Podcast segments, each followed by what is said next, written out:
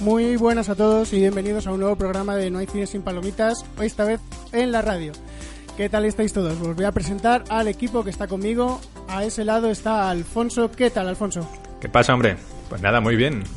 Estás ahí bien, ¿no? A tope, Tranquilito. a tope.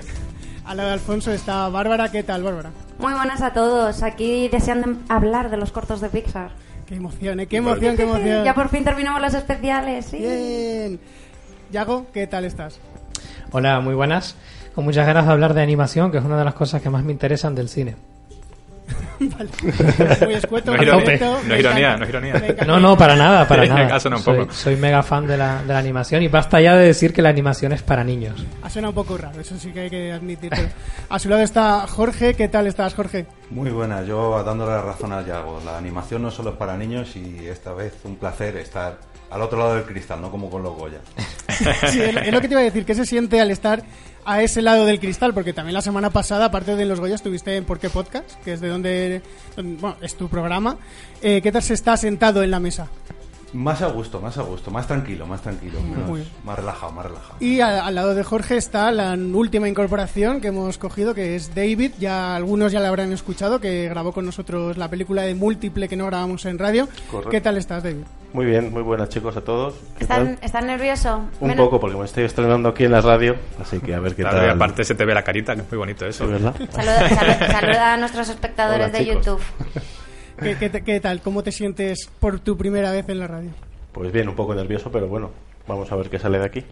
Cosas buenas, seguro. Seguro. Co- cosas buenas. Bueno, como ha dicho Bárbara, vamos a hablar de los cortos de Pixar, que es el último especial que, no- que nos queda por hacer. Pero antes de empezar a hablar de los cortos, eh, tenemos un concurso. Precisamente empezó, si no recuerdo mal, eh, cuando hicimos el tercer especial de, de Pixar. Sí. Y a lo largo de este programa todavía podéis concursar, pero mm, Bárbara, dinos cuáles son las bases. Pues mira, a lo largo de este programa, porque al final del programa diremos el ganador, estáis, podéis participar en el concurso de la trilogía en Blu-ray de Toy Story, de una fantástica eh, trilogía, perdón. Y lo que podéis hacer para concursar es súper sencillo. Nos tenéis que seguir en nuestra cuenta de Twitter, que es arroba cine y palomita, todo en singular, y escribirnos un tweet mencionándonos con el hashtag palomita story, diciéndonos cuál es vuestro juguete de la infancia favorito. Y si podéis mandarnos así una fotico, aunque sea buscada por Google, pues nosotros os lo agradecemos más. Tenéis estas dos horas que, que dura el programa, lo anunciaremos aproximadamente a menos cuarto, ¿no? A las dos menos cuarto de, de, de la tarde de este programa. Y quién sabe quién puede ser el ganador de, este, de esta fantástica trilogía. Sí, alrededor de menos 20 cerraremos las líneas. Que me- siempre he querido decir esto, que es muy de radio, muy de, muy de televisión. A menos 20 cerramos las líneas, hacemos el recuento, hacemos aquí el orden y luego un sorteo totalmente random para que, pues, para que no penséis que hay tongo. Y eh, alguien pues se llevará la trilogía, la fantástica trilogía de Toy Story. Pero además, aparte del concurso, también tenemos abierto un crowdfunding de camisetas. Sí. Que no sé si Alfonso o Bárbara, cuál de los dos quiere contarme un poquito de qué va. Yo prefiero que lo haga Bárbara, que tiene una voz más bonita. Bárbara, Muchas gracias, Alfonso. Bueno, pues como ya sabéis, eh, empezamos hace algo menos de un mes un crowdfunding de camisetas en la página crew.co barra no hay cine sin palomitas en el que estamos vendiendo camisetas de chico, de chicas, sudaderas y carcasas de móviles a unos precios muy baraticos, que son 10 euros la camiseta. Son rojas, súper chulas. Eh, y, vamos, o sea, si queréis comprarlas, os quedan 8 días. Si llegamos al mínimo de camisetas en el que digamos que no perdamos dinero, se van a hacer las camisetas, os las mandarán desde el día 20 de febrero, pues tardan unos 4 días en llegar a vuestros hogares. Y si no llegan, o sea, si no llegamos al mínimo, pues el día 20 os devolverán el dinero de, de las camisetas que hayáis comprado. A nosotros nos hace mucha ilusión que las compréis, más que nada porque nosotros también queremos camisetas y solo en solo 10 euritos.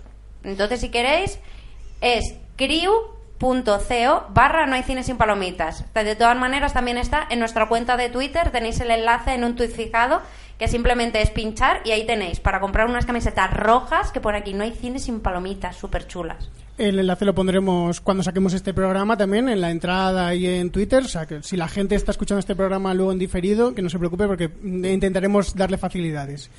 Bueno, vamos a empezar con lo que es eh, el programa ya en sí. Antes de empezar con los cortos, como tenemos a tres personas que no han estado con nosotros en los anteriores especiales, creo que es justo que nos den un poco su opinión sobre, sobre Pixar. Mm, ya que Yago me está aquí mirando fijamente porque tiene muchas ganas de, contarlo, creo que vamos a empezar por Yago. Eh, ¿Qué significa para ti Pixar? ¿Cuál es tu película favorita y cuál es la que menos te gusta?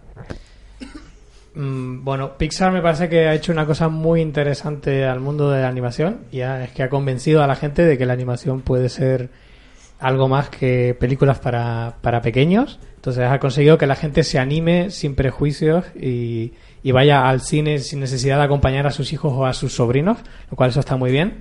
El problema es que probablemente ha estandarizado un poco la producción del, cine eh, de animación y puede generar una serie de tendencias que a lo mejor son un poco dañinas. Creo que no arriesga lo suficiente la animación, pero me parece que aporta más bien que mal y yo siempre veo todas sus películas.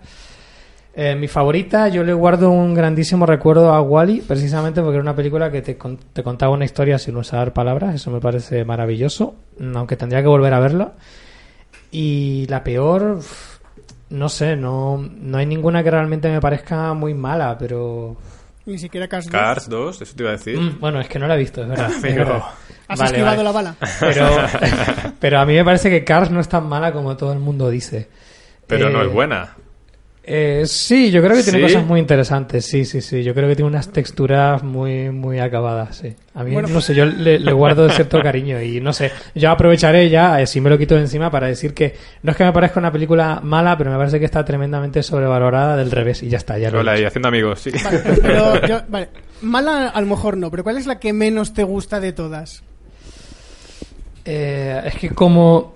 Ahí sí que tengo que dar la razón de que probablemente la que menos me ha gustado es Cars, pero sí que me gusta. Lo que pasa es que es la que menos, probablemente. Y el viaje de Arlo te di así opciones, por si acaso. No, no, el viaje de Arlo es que a mí me parece mejor película que del revés, ya lo he dicho. ya lo puedo decir. Madre mía, Yago, de No, verdad. no te quería meter en esta. Yo pensaba que el viaje de Arlo no te había gustado, ¿vale? Que no, hombre, que no, que, que es, una, es una gran película que, que lo apuesta todo a la, a la animación y tiene una historia muy escueta, lo cual es fantástico, son todo gags visuales, así que yo solo puedo amar esa película. Bueno, es respetable tu opinión. Seguro. Jorge, las mismas preguntas. Bueno, para mí Pixar, a mí la primera película me pilló justo cuando era preadolescente, que ya digamos las películas infantiles como que empezaba a pasar de ellas, pero sin embargo con esta dije, hostia, esto no son dibujos para niños, era con Toy Story, que pese a que es bastante infantil, mm, se puede ver digamos con, con dobles sentidos adultos. Y a partir de entonces yo creo que me he visto, si no todas, casi todas. Y totalmente de acuerdo con Yago, no nos demuestran que no son para niños, o al menos no son solo para niños, yo creo, porque para niños son, pero para adultos también. Y la que más me ha gustado de todas, yo diría que la primera parte de App. La segunda parte de App... mm, Flojea un eh, poco. Sí, pero la primera parte, ese inicio que tienen... Wally también me gusta mucho, como decía Yago. Y veo su Cars 2 como película menos favorita. Y subo con aviones.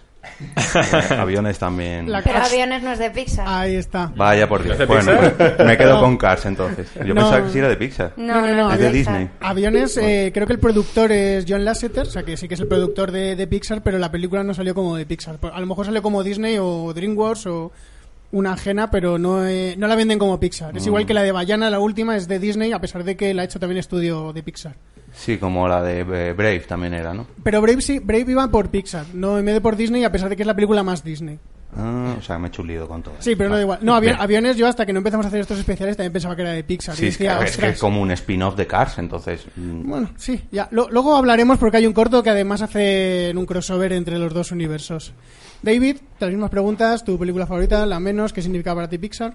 Bueno, pues yo creo que Pixar marcó también un antes y un después, sobre todo con Toy Story, porque no estamos acostumbrados a ese tipo de películas. Como decís, para adultos, para una mezcla para un poco para todos. Y si es verdad es que también tiene un poco el monopolio, porque prácticamente todas las películas de animación han salido de ahí y llevan todas esas trayectorias. Pero vamos, Pixar a mí me gusta mucho. Y encima que Steve Jobs estuviese en la creación, pues también me mola. Todo el rollo de Apple me gusta mucho. Y bueno, películas, como decís, las de Wally, La de Ratatouille también me gustó muchísimo. Ahí, ahí, Ratatouille.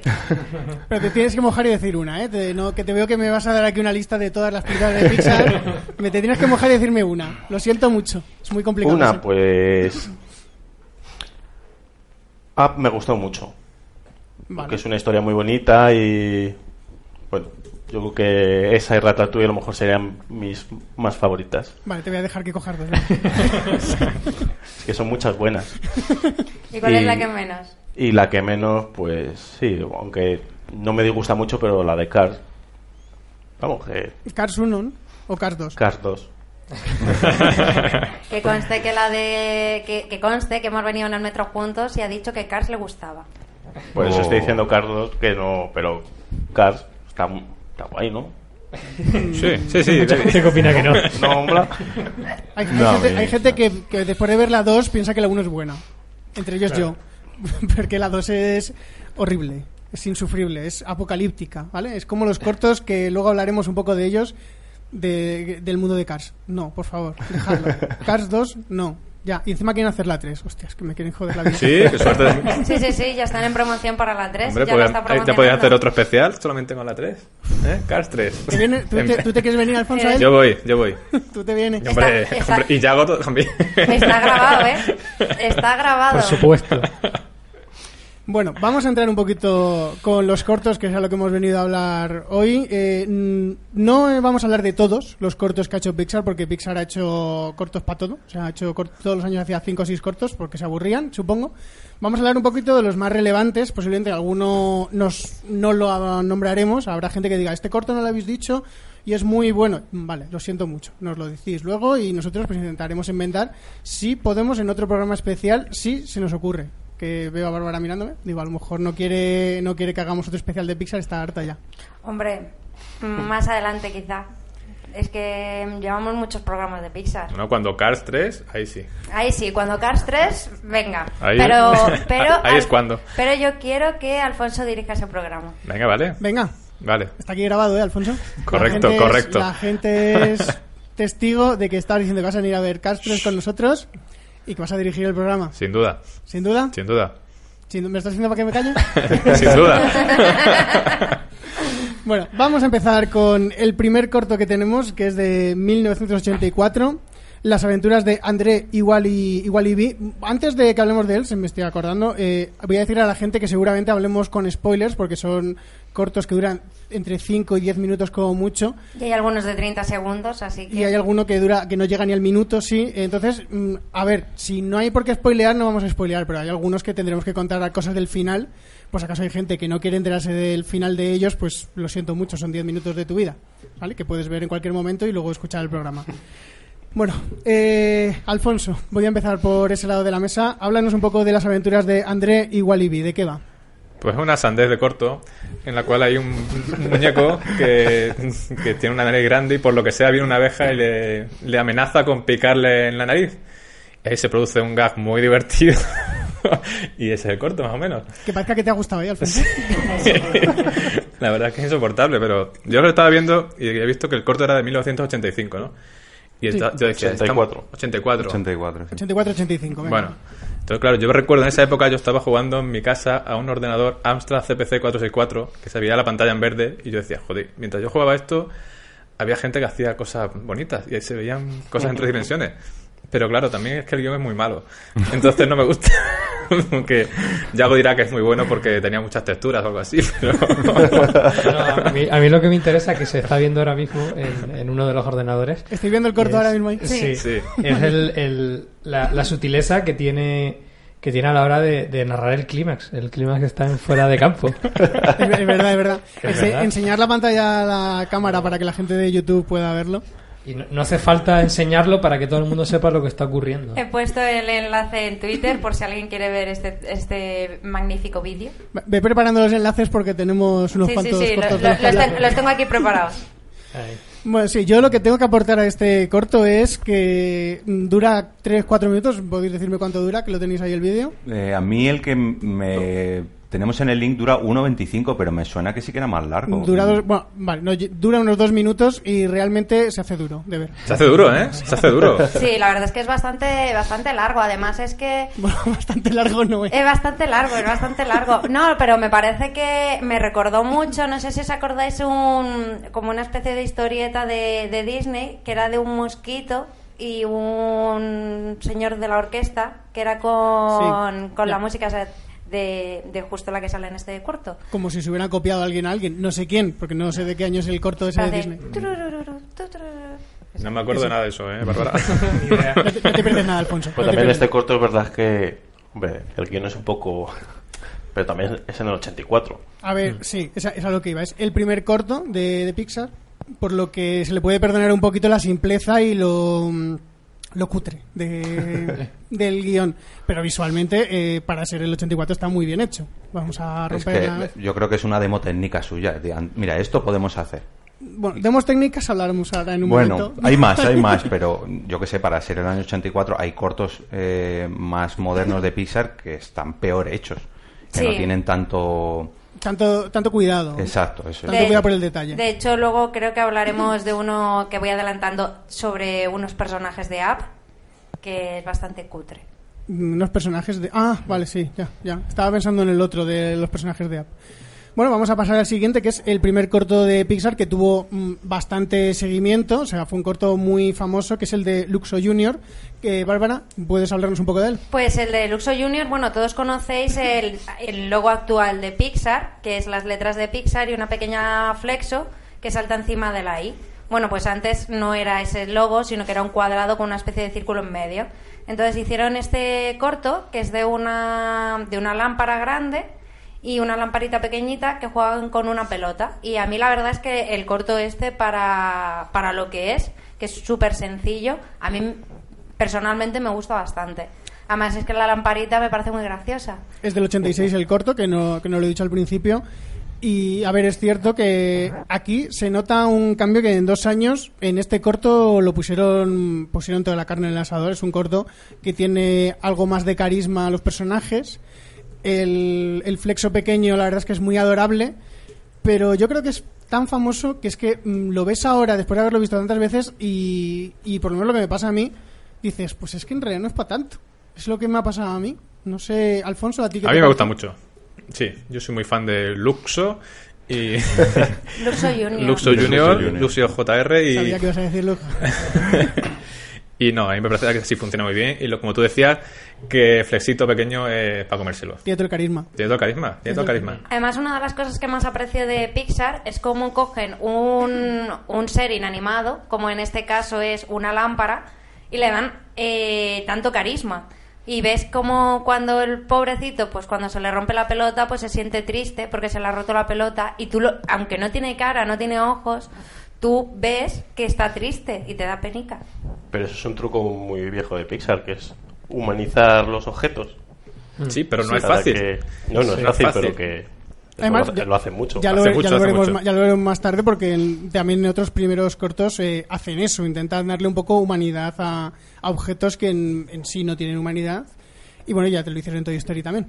Pero hay objetos eh, que son más, digamos, más fáciles, pero en este caso que son lámparas, que nada Bueno, más que sí. tienen dos o, dos o tres ejes y una, una lámpara a modo de cara, cómo son capaces de, de transmitirte tristeza, alegría. O sea, que, que realmente no, no, no hay unas cejas, no hay una boca, no hay nada que te den expresividad y lo Además, hacen. es que ves la lamparita que ves claramente que hay una lámpara que es un adulto es. y otra que, que tiene el comportamiento de un niño. Y cómo se, se retuerce y cómo parece como, pues eso, un niño jugando. Yo diría que más casi un perro. ¿Cómo? ¿Cómo? Porque se mueve, mueve así. Sí, hombre, cuando ves las cosas mueve como si estuviese moviendo la colita. No, no, enti- entiendo lo que dice Yago, pero en realidad nunca lo había visto así. Yo tampoco. Yo, vamos, to- totalmente. A mí me recuerda un poco a mis gatitos. La Bueno, colita es el, el cable, ¿no?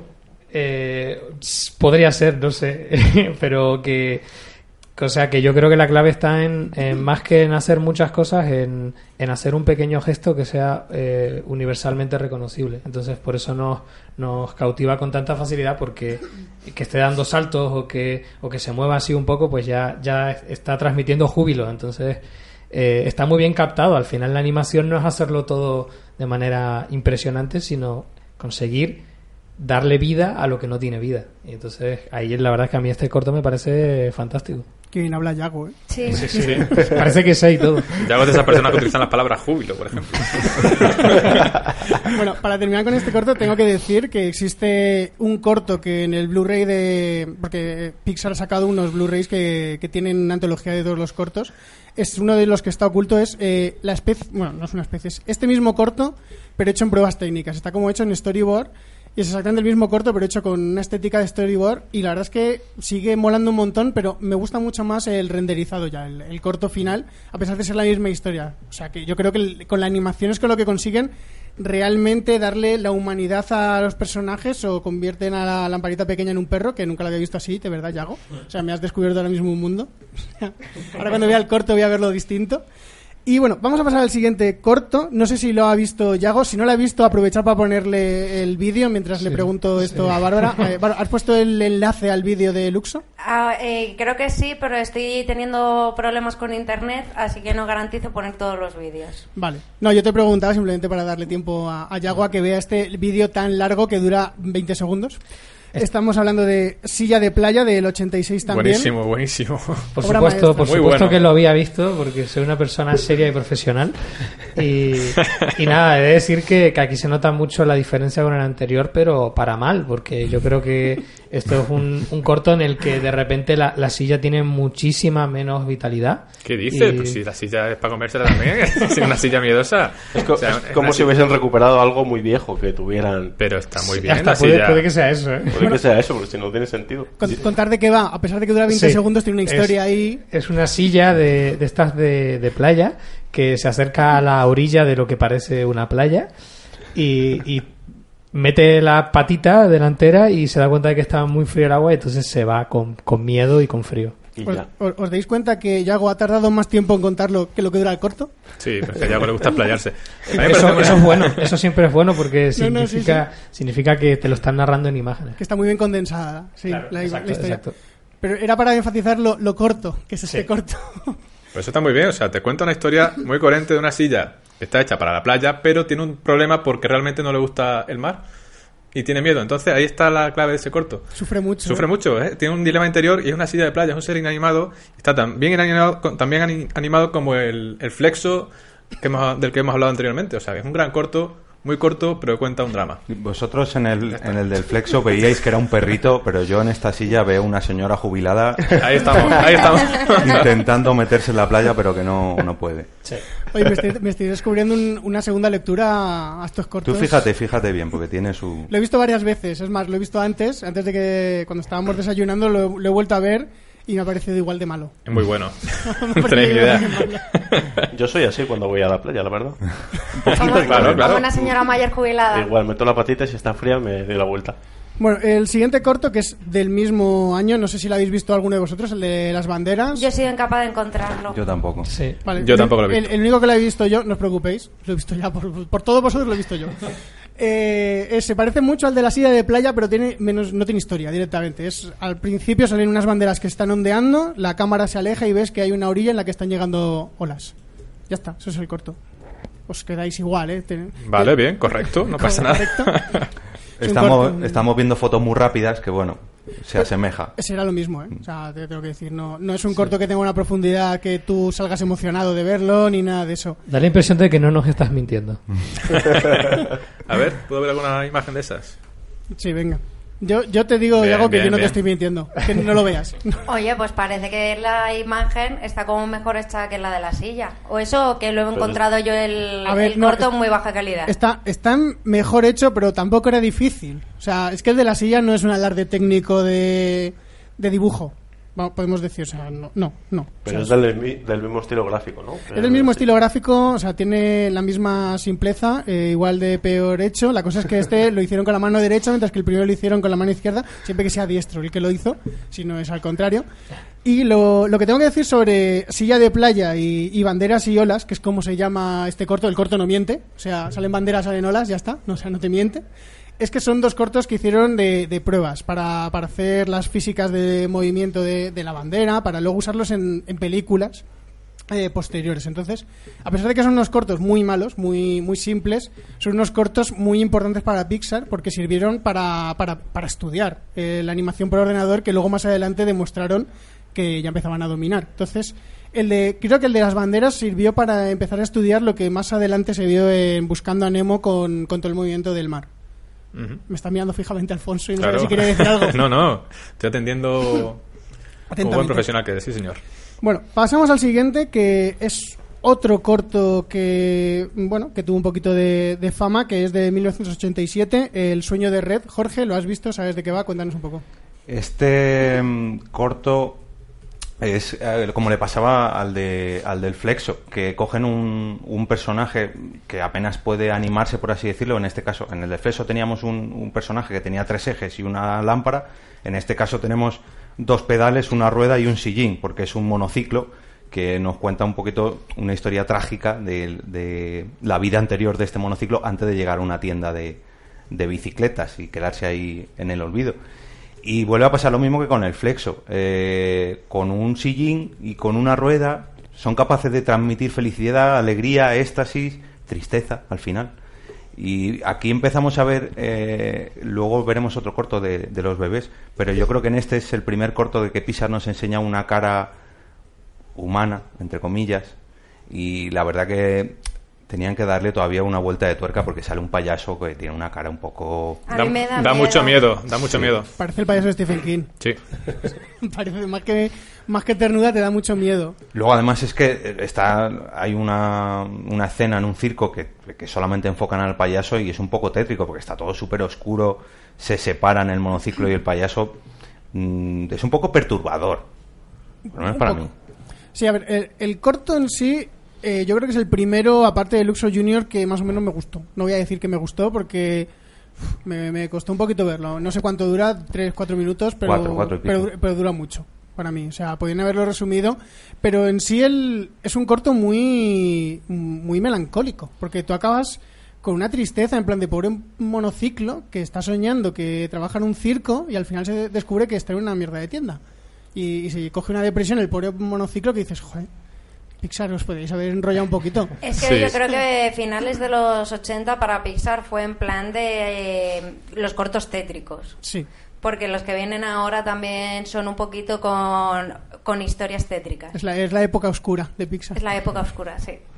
Estaban ahí emo.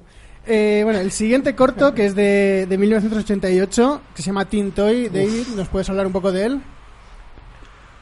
Pues no lo he visto, así que vamos a poder hablar poco. Eso es todo lo que nos puedes decir de Teen Toy. Vamos a ver si lo podemos ver. Venga, pues mientras voy a hablar yo un poquito de, de Teen Toy. Eh, Teen Toy es un po- la precuela de Toy Story, podemos decir, porque es un corto en el que el protagonista es un, un soldadito de plomo, que Bárbara me ha mirado raro, ¿no es ese? No, es, es el ah, de vale, vale, vale, perdona. El de el hombre orquesta juguete. Sí, bueno, vale, yo lo llamo soldadito de plomo, perdón. Es un Bueno. hombre orquesta de, de juguete que ve que entra un bebé, por cierto, un bebé que da muchísimo miedo. Muchísimo miedo. Es el malo final de, Ah, sí, sí. de, Sí verdad, vi- cualquier sí videojuego de terror. Sí. De Resident Evil. Ve, ve cómo entra el bebé en el cuarto y el bebé quiere jugar con él. Entonces el hombre orquesta empieza, empieza a huir. Sí, ya acaba escondiéndose debajo de una coma donde ve que hay otros muñecos asustados. En sí el corto mm, es bueno, pero yo creo que les faltaba pulir un poquito la cara del bebé. Pues es que el bebé Hombre, da... mucho, ¿eh? Un poquito, ¿no? Entre el bebé y el payaso anterior dan... Es que el Dan- dan bebé mucho da, ¿eh? da mucho miedo. O sea, es que yo no sé... O sea, este no es un corto infantil. Porque tú le pones este corto a un niño... Y se te, traumatiza. Y te está... No te deja dormir en una semana de las pesadillas que tiene. Pero tiene un mensaje muy bonito. Esto es el comienzo de Toy Story, ¿no? Es, yo creo que es la precuela. Es donde cogieron un poco la idea de, de darle vida a los muñecos, que es una, una idea muy original que en su momento en Toy Story triunfó mucho. Pero al parecer ya hicieron un corto antes. Eh, se nos ha olvidado antes decir, bueno, se me ha olvidado, mejor dicho a mí, decir que Luxo Junior estuvo nominado al Oscar al mejor corto de animación ese año. No tengo apuntado quién ganó. Y este corto, el de Tintoy, precisamente ganó, ganó el Oscar al mejor corto de animación. Mm, me parece bastante bueno el corto, pero es verdad que como no sé contra qué competía y tampoco los he visto, no, no, no tengo ni idea. No sé si No, a mí me- el corto sí me gusta, lo que pasa que es eso, que me cuesta verlo ahora, más que nada, y aparte es que lo que decíamos antes, que da miedo, que a mí la parte fin- cuando llega el bebé me muero de miedo y lo tengo que quitar. Porque Es que da mucho es que da- miedo. da Y, mucho no, miedo. y un, detalle que me parece súper interesante es cuando se mete el cilindro en la boca y ese, ese hilo de baba enorme Sí. que se le... Sí, sí, O sea, sí. yo creo que está hecho adrede para, para ser siniestro. O sea, yo no creo que sea casualidad. A mí, de hecho, me, me recuerda a este anime que se puso tan de moda hace unos años que es eh, Ataque a los Titanes. Mm, sí. Realmente este es un titán persiguiendo a un pequeño humano que se tiene que esconder, ¿no? Y, y luego yo creo que ya tiene una idea que luego se retoma en otros cortos, que es lo de eh, sacrificarte por esa persona que, que a lo mejor es diferente y hace las cosas de manera un poco brusca, pero bueno, tú te sacrificas y sufres un poco aunque, aunque con ello consigas hacer feliz, en este caso, al, al bebé, ¿no? Es Qué una bonito. ideología, bueno, un poco discutible, pero bueno, en fin. Sí, yo, yo creo que es el mensaje final. A lo mejor tampoco tienen la tecnología para hacer bien al bebé.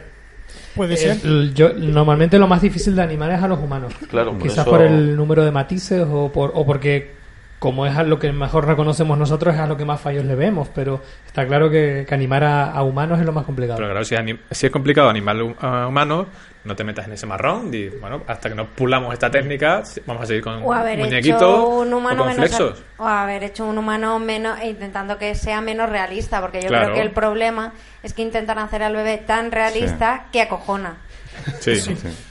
Tiene una cara muy regular ese niño. Acojona, acojona mucho. De hecho, luego en la primera de Toy Story se veían niños y eso, y si lo ves ahora, mm, a ver, no dan tanta grima como el bebé este, pero El, el vecino. El vecino tiene una cara que la verdad pero, es que... pero el vecino no da tanto grima como el No. bebé este es Pero que este bebé se parece más al muñeco bebé que aparece en la casa del vecino, Sí. que está así deforme y que está quemado, que le falta un ojo, no sé qué, que a un humano. O sea, parece un muñeco bebé, no un bebé como tal. Sí, pero ese que dices tú está hecho a posta. Claro, claro. Claro, o el que, no- sale en Toy Story 3, el niño es enorme Claro. también, que da muchísimo Eso miedo. es. Mm. Sí. Este es que el pobre. Joder. Es que Es tiene el- una cara, o sea, Es el bebé de Ali McBeal, claramente. Qué horror. Bueno, David, el siguiente lo has visto, el de Nick Nack, que es el de el del- los el del bolas muñeco de de, nieve. Navidad el del muñeco de nieve en una bola.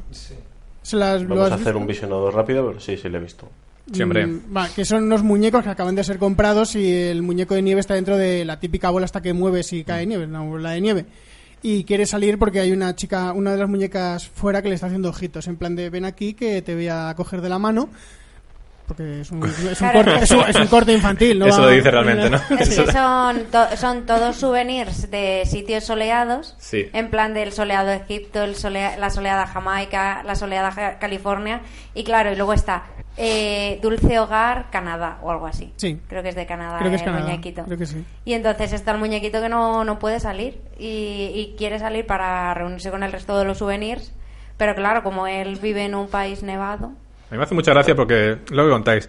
Tenemos ahí un muñeco de nieve metido en una bola minúscula, pero luego dentro de esa bola pues le cabe un martillo, le cabe un martillo neumático, le cabe pues de todo. O sea, Le cae el tío dinamita. tiene- sí, Ya sí. De eso tengo, o sea, me gustaría hablar porque eh, creo que Pixar se, se caracteriza por ser una animación muy realista en la que las cosas que ocurren, pues normalmente, más allá de mundos mágicos y tal, pues es bastante realista, pero aquí realmente esta historia tiene la dinámica totalmente del cartoon. De cartoon, de, de- de- sí. sí, de los Looney Tunes o algo Tunes, así. O sea, ocurren Es cosas verdad. que no tienen ninguna lógica realmente, ¿no? Como que de repente saque un martillo hidráulico que eso no estaba ahí, pero da igual, ¿no? Y eso me, me resulta muy, muy interesante. Sí, no, tiene ninguna lógica porque un monociclo que sueña con estar en un circo tiene muchísima lógica. Todo el mundo... hombre, pero, pero- puede es más Eso- realista. Eso es poesía, Fer. No, tú, Es- tú es- es que no entiendes. Es más realista que aparezcan cosas de la nada. Habría que, que diferenciar entre eh, inverosimilitud y, e incoherencia. Ahí está, Yago. Sí, señor. Eso, eso es totalmente coherente con la historia que plantea. O sea, el monociclo tiene vida y tal, pues dentro de esa historia tiene sentido. Pero aquí lo, lo que sería inverosímil es que sacase todo ese tipo de cosas. ¿no? Vale, pero ¿te ha gustado el corto? ¿O no te ha gustado? Eh, sí, a pesar de que tiene una, una ideología muy rancia, que es como todas las cosas que hagas por lujuria te van a salir mal porque eh, no estás siendo una persona de bien. Es que es verdad, lo que tú dices, Yago. Lo haces porque estás muy salido ese muñeco. Sí. Totalmente, además. Porque quieres salir solamente pues, para meterle mano a la señorita. Para meterse en la Sí, sí, piscina, sí, sí. exactamente. Sí. Oye, pues es, es un mensaje para Es los su- niños de no te dejes llevar por tus calores. No, mal, todo para- con la cabeza. mal, mal, mal. Hay que ser Para los niños es el mensaje.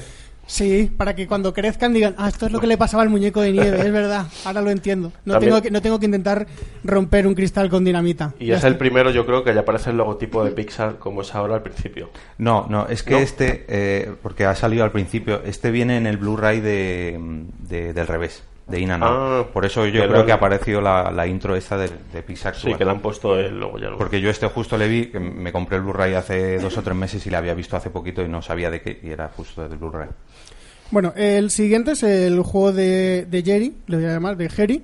De Jerry, de Jerry. de 1997. Aquí vemos que ha habido un salto de, de 8 años, por lo menos en nuestro listado de, de cortos. Y eh, Alfonso, cuando termines de beber, por favor, cuéntanos de qué va este. Pues todo un señor eh, mayor, un venerable anciano, que se va al parque a echar una partida de ajedrez.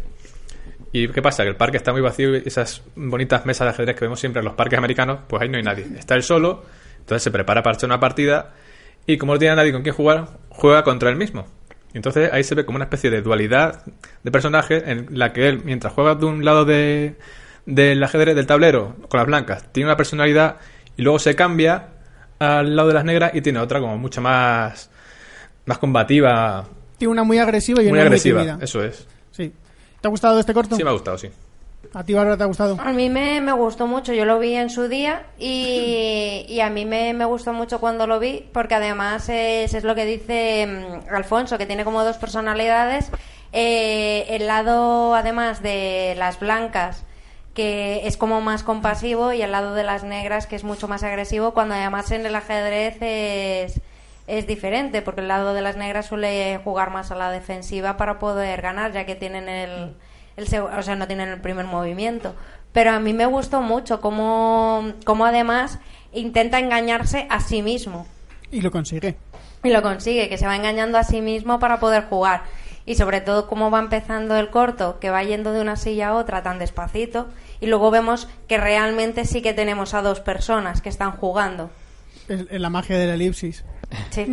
A mí este, este corto me parece magnífico, es de los que más me gusta. Creo que está lleno de detalles. Por ejemplo, acabo de comprobarlo, tarda en un minuto, tarda un minuto en desvelarte que está solo. Sí. Eh, y por cómo lo construye, por, por el, el uso de- del fuera de campo está genial, por la parte que no te muestra. Luego cómo va aumentando las elipsis para que funcione como una partida. Y cuando, cuando finge que, que tiene el ataque, me hay un detalle buenísimo, es que el otro jugador que se asoma, la manera de comprobar si le ha pasado algo es que se mira su pulso y su corazón, o sea, porque en realidad es como este juego de niños de estoy jugando a que hay otra persona, pero, pero me salto las reglas porque sé que en realidad no es así y me parece que es un detalle muy, muy eh, inteligente, ¿no? Entonces, no sé, me parece que es un, un corto lleno de, de matices. También habla de una manera muy, muy brutal de la soledad de, de la tercera edad. Y, y no sé, o sea, me parece que, que es muy, muy inteligente y, como siempre digo, narrado sin una sola palabra.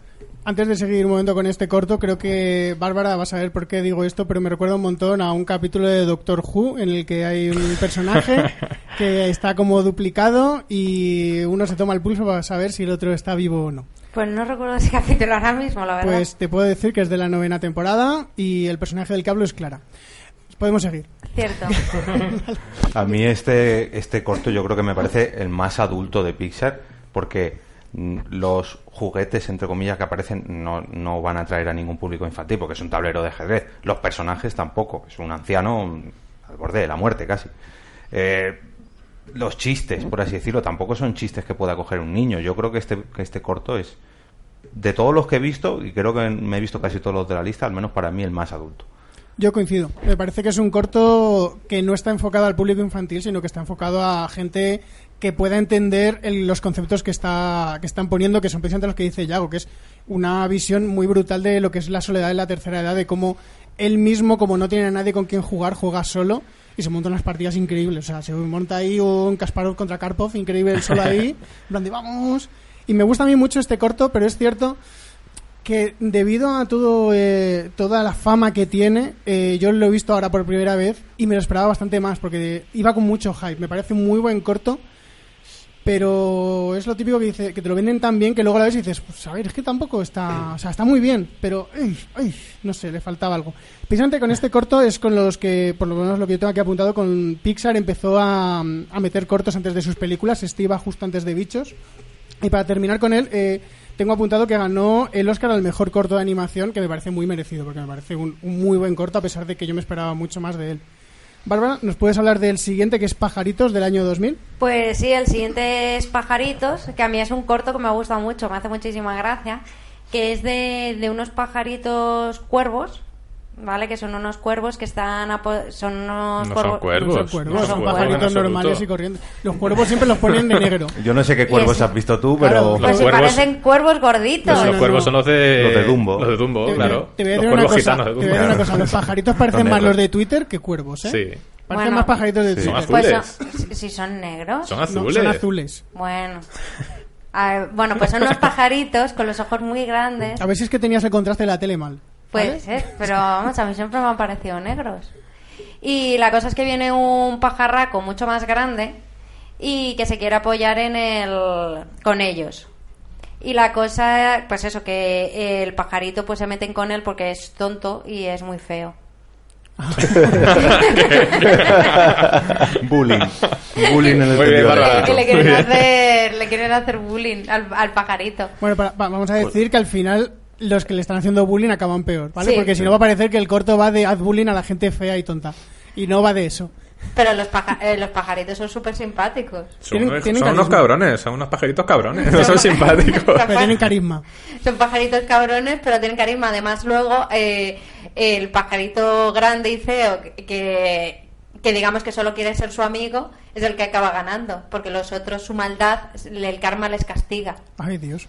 Pero Ahí a, está. a mí lo que me encanta de este tipo de ideologías es que nunca hablan de la aceptación, siempre hablan de, de si, si eres malo te va a pasar esto, pero nunca te dicen, oye, el, el problema no es que tú seas malo, es que no estás aceptando. Y eso nunca te lo sugieren. Eh, como- bueno, bueno. Y, y al final el otro gana porque los otros acaban peor, no gana porque lo acepten. O sea, es como que todo está ahí siempre como muy... Tengo que decirte, Yago, que más adelante hay un corto que, te, que explora ese concepto. Ah, pero, pero sé- creo que sé de lo que quieres decir y te voy a, te voy a rebatir ya ahora. No sé, creo, creo, creo. A ver si no hablamos del mismo. A lo mejor hablamos del mismo y me lo rebates y me descubres Sí. que es un perrito, el- el- la lamparita pequeña también y me, Exacto. me vuelas la cabeza. Exactamente.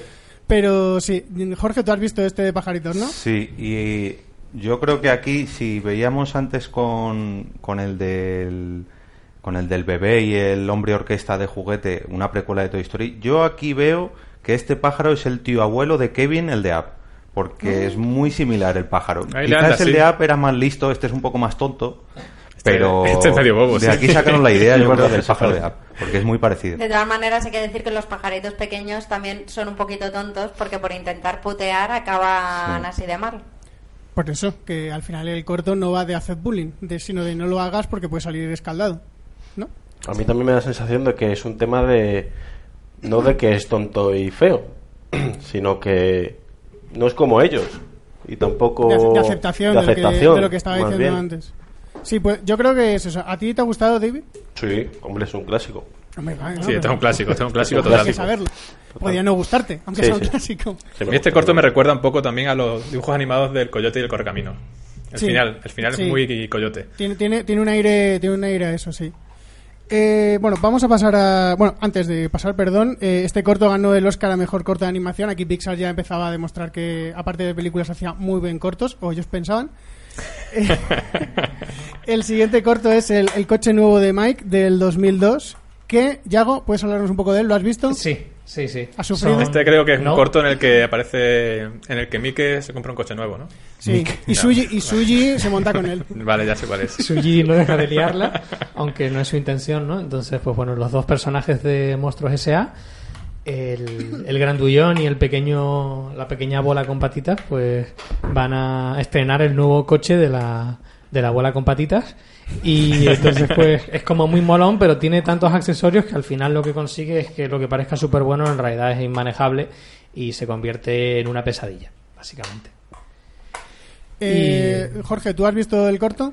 Sí, y no, porque yo no era muy fan de monstruos. De hecho, vi monstruos eh, justo antes de que estrenaran Monstruos University para ponerme al día. Y este corto me ha pasado lo mismo, lo desconocía de él hasta, hasta ayer, antes de ayer que lo vi. Bueno, divertido, pero es como hablábamos antes fuera de micro, es digamos para, yo lo veo como promoción para monstruos, o sea, vuelven a sacar los personajes en un chiste largo, por así decirlo, en una escena un poco cómica. Y bueno, divertido, sí, pero me gusta más otro tipo de cortos. Es que, eh, mm, corregirme si me equivoco, porque la película de monstruos la vi cuando hicimos el especial de, Pixar, de, de la película, pero yo creo que precisamente este corto es una escena alargada de, de la película, porque creo que hay un momento en la película en el que le dice lo de me he comprado un coche nuevo. Y aquí vemos lo que pasa justo después de esa escena. A ver si me estoy equivocando, alguien que se acuerde bien de la película de monstruos. Yo no me acuerdo bien, hace tiempo que la vi. Yo pero tampoco. posiblemente tenga razón, Fer. Sí, Tienes razón, sea- Fer, venga. sí, yo creo que habla- ah, por lo menos hablar sí que hablan del coche nuevo de Mike. En la película. Sí. Vale. Eh, este corto estuvo nominado al Oscar a Mejor Corto de Animación, no ganó. Sinceramente no entiendo por qué estaba nominado, porque no me parece un corto tan tan bueno. Así que, bueno, pues vamos a pasar a- al siguiente. Me, me obligas a llevarte la contraria.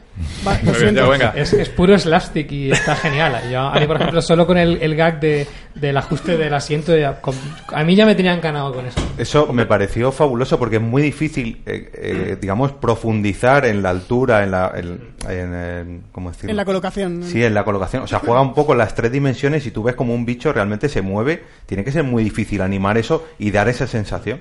Y al final lo consigue. Pero realmente este corto es un trozo que podía haber ido perfectamente en la película. Sí, sí, claramente. O sea, no es como los otros que no tienen nada que ver con alguna película. Bueno, Mm. hay uno- unos cuantos que sí, pero Sí, este, este corto depende demasiado de que tú conozcas a los personajes y de que sepas un momento, el, el momento vital, por así decirlo, en la película que pasa. O sea, no es un corto independiente, que son personajes que puedes volver a sacar, pero que son totalmente ajenos, una historia ajena a ellos y ya está. Son como las famosas escenas, de Jared Leto en Escuadrón Suicida, que al final Sí, al no final entraron. Pues es eso mismo. Se podría hacer un corto con esas escenas de Jared Leto. El siguiente corto es Saltando del 2003. Jorge, ¿lo has visto? Háblanos un poco de él. Eh, pues sí lo he visto, porque he visto todos, pero dame un segundito. Es el, es el de la oveja que es... Ah, sí, es el de, que es una canción, básicamente. Yo lo he visto, imagino que en inglés, como siempre, eh, estará mejor, porque todas las adaptaciones que hacen a canciones y las traducen siempre pierden un poco. Bueno, no es de los que más me ha gustado por eso, porque es una canción cantada de una historia de una oveja que la esquilan a la pobre y coge depresión. Y está bien, sobre todo está muy bien animado. Yo a mí imagino que estos serán de los que iban antes de una película, ¿no? Porque tiene pinta de ser... eh, Sí, de recuerdo. Iba antes de. De- tengo aquí apuntado de Los Increíbles. De Los Es Increíbles. increíble, sí. Tengo apuntado que es de Los Increíbles. La animación sí me gusta mucho, pero bueno, lo que es la trama y eso, pues bueno, una canción. ¿A ti, David, te ha gustado? bueno, pues como no, Di que no, ya está. Si no te ha gustado, no, me ha gustado mucho. Vale. Pero bueno, tampoco dura mucho, así que 4 minutos 30, Es que era cuando Pixar todavía hacía cortos, cortos. pero cortos. Alfonso, ¿a ti te ha gustado? A mí sí me ha gustado. Aparte, me parece una- un corto que dice mucho porque es de una oveja que al principio se pagonea porque es muy, muy molona. Y dice, bueno, aquí estoy yo, voy a cortar la pana en todo el bosque, pim pam. Pero ¿qué pasa? Que la esquilan y se queda feota. Y se coge depresión. Entonces llega el otro bicho, que no me acuerdo qué era, una, me- una mezcla Un entre conejo. antílope y, y conejo, y dice... Coníjope, me parece que dice. Coníjope. Sí, así. Coníjope. Era un coníjope y le dice, tranquilo, imbécil, que esto todo va bien, eso te pasa por ser tan chulito, pero ahora... Pero salta. no, tú sigues saltando y verás como todo el mundo te quiere, aunque sea feo. Y entonces yo creo que tiene un bonito mensaje y aparte a mí me da buen rollo este corto. A mí me gustó. me Pero, da buen rollito. pero me gustó porque yo creo que me sorprendió. Después de todo lo que estaba viendo, que era en plan de, hostias, Pixar, me estás haciendo cosas un poco raras. de repente que se ponga a cantar la, la oveja y el conejo me, me sorprendió mucho para bien y me, me divirtió mucho. O sea, me pareció un, un corto muy, muy alegre y muy Sí, a mí, me da, a mí me da buen rollo este corto, sí. Me da muy buen rollo y a mí me gustó bastante. Y es cierto que el corto tiene un mensaje de, de aceptación y de, mu- y de humildad, de ser humilde es. porque en algún momento te van a esquilar y vas a ser más feo que, que todos. Claro, claro, un mensaje muy bueno. Pero es- niños. supongo que te referías a este corto.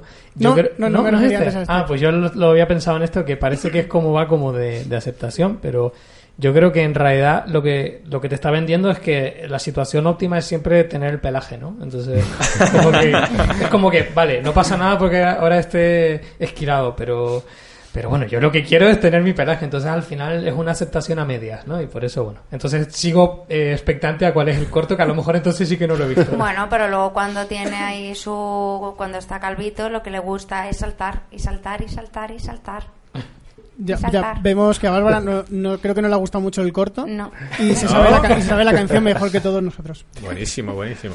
Bueno, este corto estuvo nominado al Oscar a corto de animación. A partir de ahora solo voy a decir estuvo nominado al Oscar porque creo que se sobreentiende que es a corto de animación. Y Sí. el... ¿Sí, no? Alfonso? Sí, sí, correcto. Crees. El siguiente corto es Explorando el Arrecife, del 2003, que no sé si David ha tenido la, la oportunidad o la desgracia de verlo. Sí, lo he visto un poco por encima.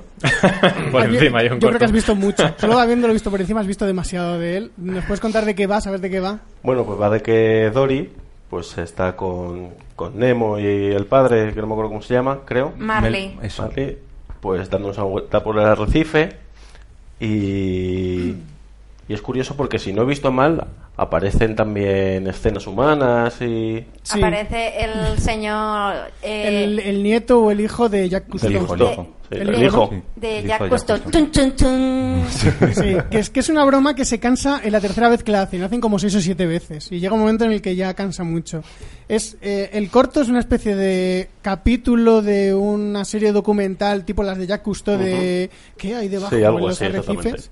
Y cuando están haciendo las imágenes de del arrecife, valga, valga la redundancia, aparece Dory, aparece Nemo, y están allí en plan de hola, hola, hola, hola, esto es el arrecife, te voy a contar yo de qué va el arrecife.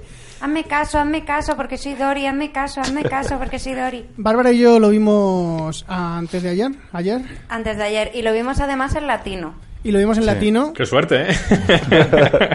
en latino, o sea, yo solo recomiendo a todo el mundo verlo en latino, es posiblemente el peor corto de Pixar que he visto yo, si no es el peor es el segundo Yo tengo peor. aquí una cosa que decir, ahora que decir lo de latino. ¿No os pasa muchas veces que vais a buscar un tutorial de cualquier cosa y si lo dicen en latino no os lo creéis?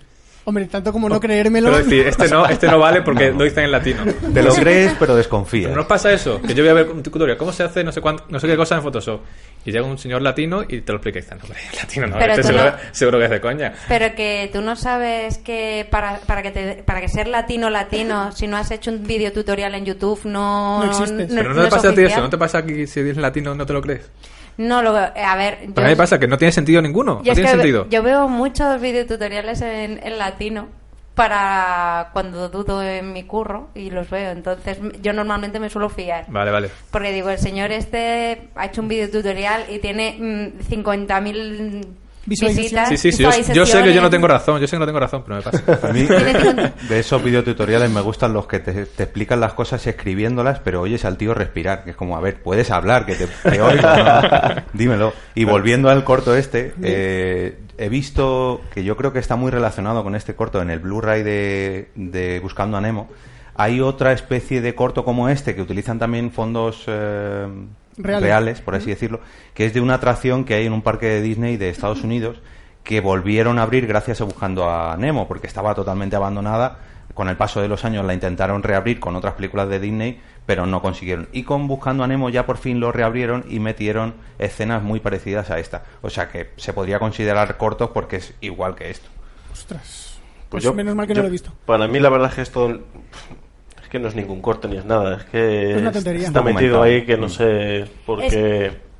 Es eso, yo estoy de acuerdo con David porque yo creo que, que es eso, tanto el del arrecife como los dos cortos que tenemos de Buzz Lightyear, que va a la NASA, son, o sea, tres como...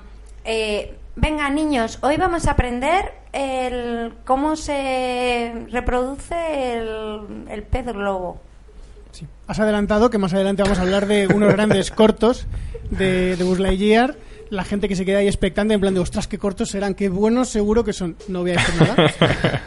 Eh, creo que hemos hablado demasiado de este de Buscando a Nemo. Es muy malo. Sí. El siguiente tengo aquí apuntado que lo ha visto Jorge. Yo, yo por lo menos no lo he visto. Creo que Bárbara tampoco. Es Mister Increíble y Amigos del 2004. No sé si nos puedes hablar un poco de él ya que lo has visto. Este es una... O sea, realmente es animación, pero es eh, cartoon de los años 50, me parece. Bueno, eh, como un remake de los años 50. Este seguramente a mí no me costó nada mm, encontrarlo, seguramente lo veamos ahora. Eh, es la historia de Ozono y Misterio Increíble con, con una... No sé si un perro, una oveja o algo así. eh, muy loco, todo muy años 50, muy, son como los capítulos estos de Tommy y Jerry, con el jazz de fondo, cosas así. Es como un, ¿cómo decirlo? Como un, un, un corto de nostalgia, a ver si eh, lo puedo encontrar, porque es que no tiene nada que ver con el resto de cortos de animación ni con las películas de Pixar. Es muy, eh, pues eso, intentando rememorar la época de los 50, 60, es, em, de los típicos dibujos estos que aprovechaban una, una sola imagen y lo único que se movía era la boca y, realmente tú lo notas, pero es que aquí lo han, eh, lo han, digamos, mm, demostrado mucho más porque son bocas de estas reales, como los vídeos de YouTube estos de la naranja y el limón, que hay una boca con dientes, pues así, pero en dibujos de los años O 50. como la intro de Bob Esponja. Sí, sí, sí, exacto, eso, eso, es igual, igual, igual. ¿Y te gusta el corto? Bueno, si te gustan este tipo de dibujos, a mí es que nunca fui muy fan de los dibujos antiguos de estos como Tom y Jerry, ¿no? Vamos, Realmente no. lo he visto porque me habéis obligado para, para el capítulo, pero tampoco- no, no me llama. Pues de hecho, eh, cuando lo estaba buscando, vi a imágenes y, y lo típico que te aparecen en las búsquedas de YouTube, las primeras imágenes o los primeros segundos de cada vídeo, y yo decía, esto no puede ser porque esto no tiene nada que ver con Pixar, esto es cutre, ¿no? Pero claro, luego ya cuando lo ves entero y ves que está hecho a posta así, pues ya te lo, te lo crees. Pero bueno, un extra más de los increíbles. Si eres muy fan, pues bueno, te gustará, pero. Bueno, yo creo que vamos a pasar al siguiente. Creo que no, no ha convencido a nadie Mm. ver esto. ¿eh? Yo no lo he visto, ¿eh? ¿Tú no lo has visto? No. Acabo de, acabo de encontrarlo. Salí ganando. Ozono, Mister Increíble y un conejo. O Ostras. sea, eh, además es muy largo, duran 15 minutos. Ostras. Vale, pon el enlace en, en el este, en el archivo que tenemos y Bárbara si puede que lo, que lo tuitee, pues acaso alguien quiere verlo. Sí, yo ahora en un, en un ratillo lo tuiteo. Vale, el siguiente corto es Jack Jack Ataca del 2005. Mm, Este voy a contar yo de qué va porque es muy parecido al del coche nuevo de Mike, pero en este caso en la película de Los Increíbles, porque en la película de Los Increíbles, si al final recordáis, la madre escucha un montón de mensajes que le ha dejado la niñera de Jack Jack se está comportando raro. Jack Jack, no sé qué, que empieza a contar como que hay una, Sí, sí. una mini historia ahí. Pues ahí vemos, en este corto vemos todo lo que le está pasando a la canguro, que realmente esa canguro, mm, después de lo que le hace esa familia, yo creo que se merece que le paguen todo lo que ella quiera. Porque el niño se la lía increíble. Le destroza la casa con rayos por los ojos, se convierte en, en antorcha humana. Ese niño... Sí, se- la niñera se gana bien el jornal, sí. Y a ver, el corto en sí me parece bastante entretenido. Me ha gustado. Pero al igual que el del coche de Mike, yo creo que depende demasiado que tú sepas el momento en el que pasa de la película original. Depende demasiado de que tú conozcas a un poco a los personajes que te están mostrando, a pesar de que te, presenta la canguro, porque el, el corto empieza con una especie, de interrogatorio que le están haciendo a la canguro. No sé, a mí se me queda un poco corto. ¿A ti, Alfonso? Yo hace tiempo que no lo veo. lo, vi en su tiempo, no lo he a ver. Pero recuerdo que me, cuando lo vi recordé aquellos cortos que hacía, se hicieron en su tiempo de Roger Rabbit y su amigo y su amigo el que hacía de bebé. Que era un poco el, Roger Rabbit que, que cuidaba al niño y el niño Ah, pues le sí, pasaba me- todo me- tipo de putadas. Pero era un poco lo mismo, la misma historia. Sí. Me, me encanta ese. Porque, eh, que es un trocito de la película Quien engañó Claro, a Roger es el Rabbit. comienzo de la película realmente. Entonces, yo cuando lo veía me recordaba eso todo el rato. O sea, Yago, no me ¿tú pareció original. ¿Has visto este corto, Yago? Sí, me, me gusta bastante. Tiene momentos muy muy interesantes. Me encanta cuando se está teletransportando por... Mm. O sea, viendo como vórtices eh, del espacio. Y hay un gran uso de, de la profundidad de, De campo. de la escena, ¿no? Porque aparece por delante, por detrás y en medio. Y entonces, pues, mm, no sé. O sea, con un plano fijo realmente eh, funciona el gag perfectamente. Entonces, no sé, yo creo que está bastante bien. Y además está muy bien hecho en comparación con los anteriores. Ya Hombre, aquí usan la misma Van- animación que van en Los puliendo. Increíbles. Que Los Increíbles ya tenían muy buena animación, apro- aprovechan. Es que es posible que estas imágenes, lo que, lo que decíais antes, eh, sean cortes que han hecho el de la película. Que le podían haberlo hecho para la película y le dijeron, no, esto lo sacamos para un, corte, para un cortometraje. Yo tengo que decir que esto no es una idea original de Pixar, porque al igual que Los Increíbles está un poco basado en los Cuatro Fantásticos, esta idea también está en los Cuatro Fantásticos.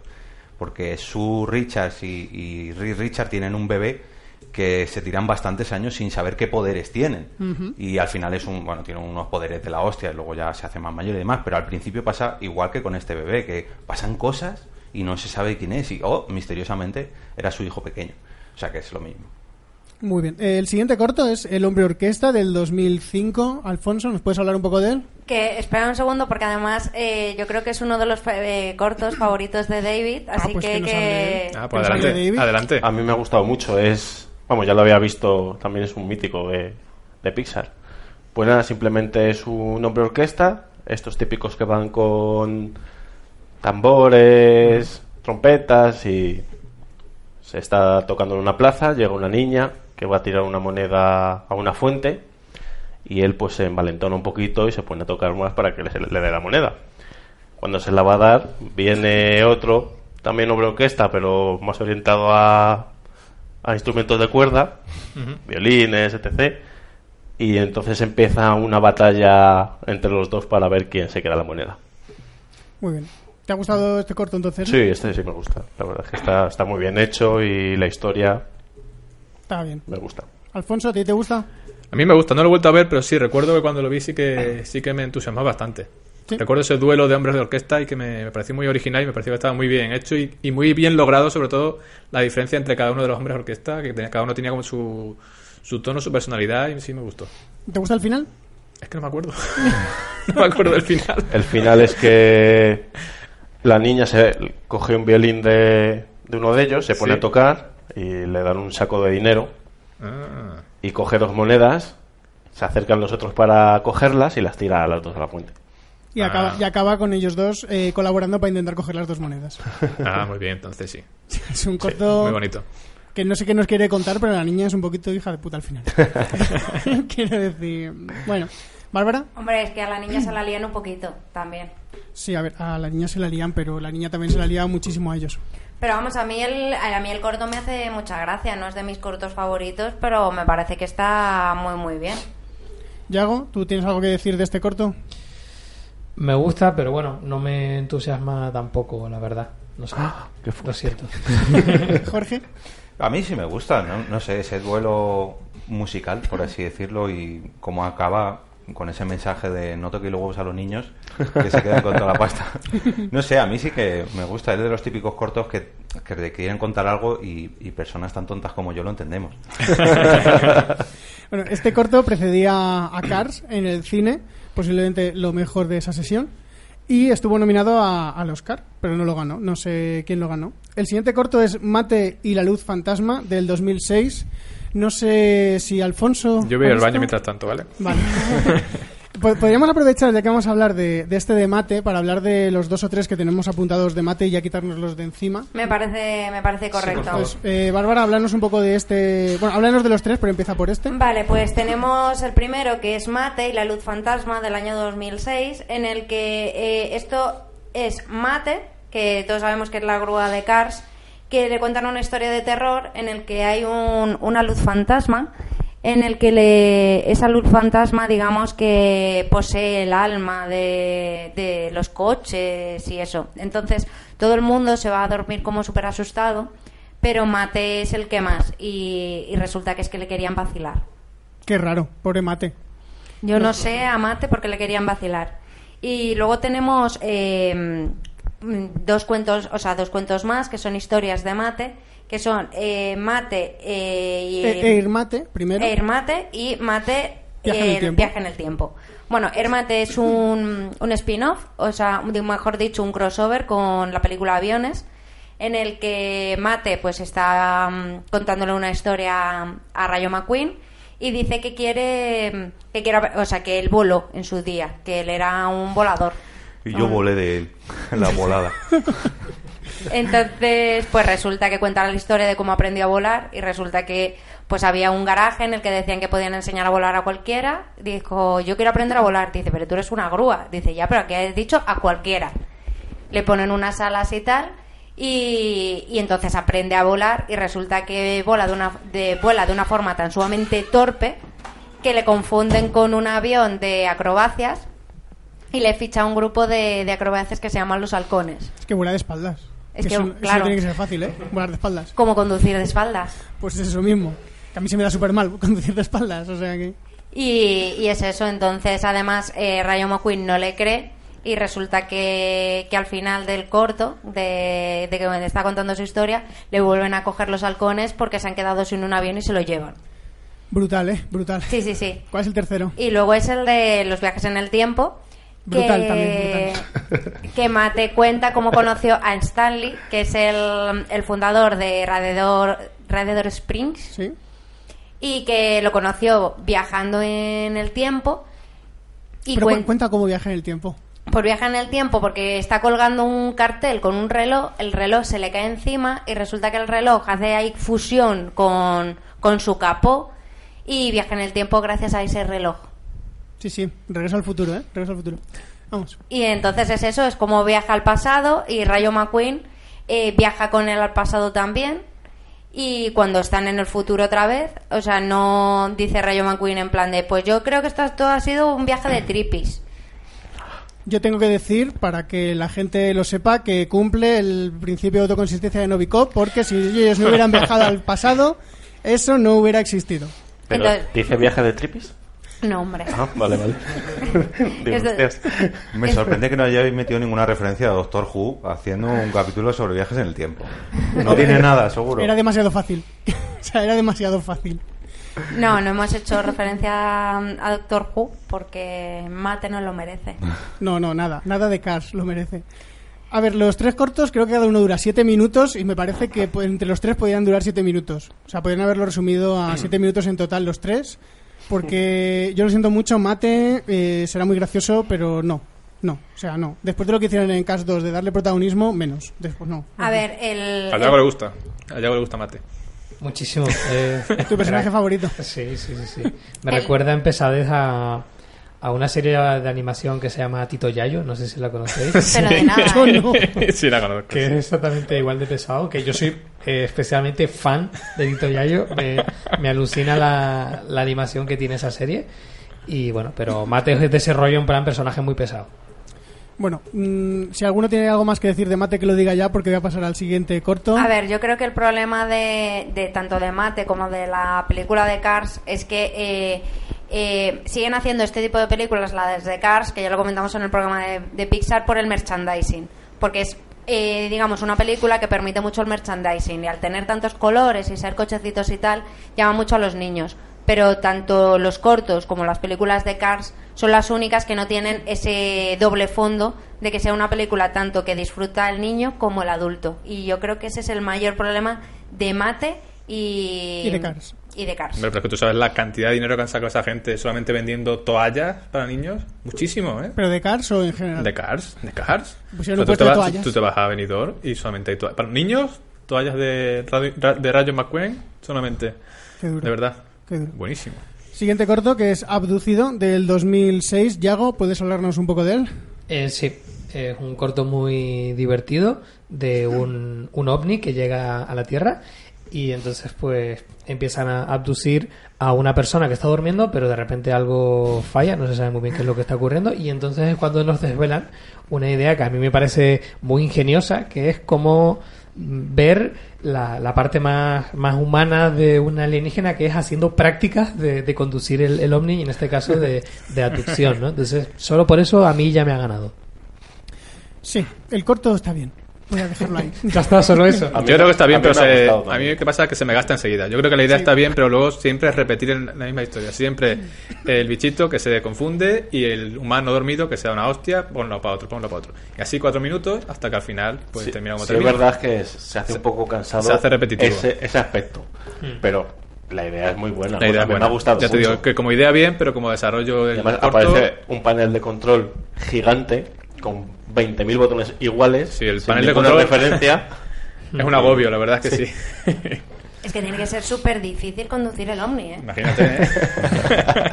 Bueno, el corto estuvo nominado al Oscar. Yo creo que lo que dice Alfonso, que es un gag que se cansa muy rápido, que podrían haber reducido la, el número de veces que lo intenta, porque cinco o seis veces por cada intento me parece un poco fuerte. Por mucho que al final lo arregle. A mí este corto al principio me dio un poco de miedo cuando se ve lo que es al principio de la abducción hasta que luego ya ves a los extraterrestres que son dos pintamones. Pero al principio me quedé como, y esto no es de Pixar, esto me parece expediente X en precisión animación. Bueno, el siguiente corto es eh, Tu amiga la rata del 2007 y voy a saltarme el orden porque como sé que a Bárbara le encanta Ratatouille, posiblemente quiera hablar de este corto. Es que Ratatouille mola un montón. Es mi película favorita de Pixar, por si no lo sabéis todavía. Por si no lo dejo claro en el programa de Pixar. Y pues tu amiga la rata va de, de la rata Remy y de su primo, que no recuerdo el nombre del primo, Eh, Emily. Emily. Emil.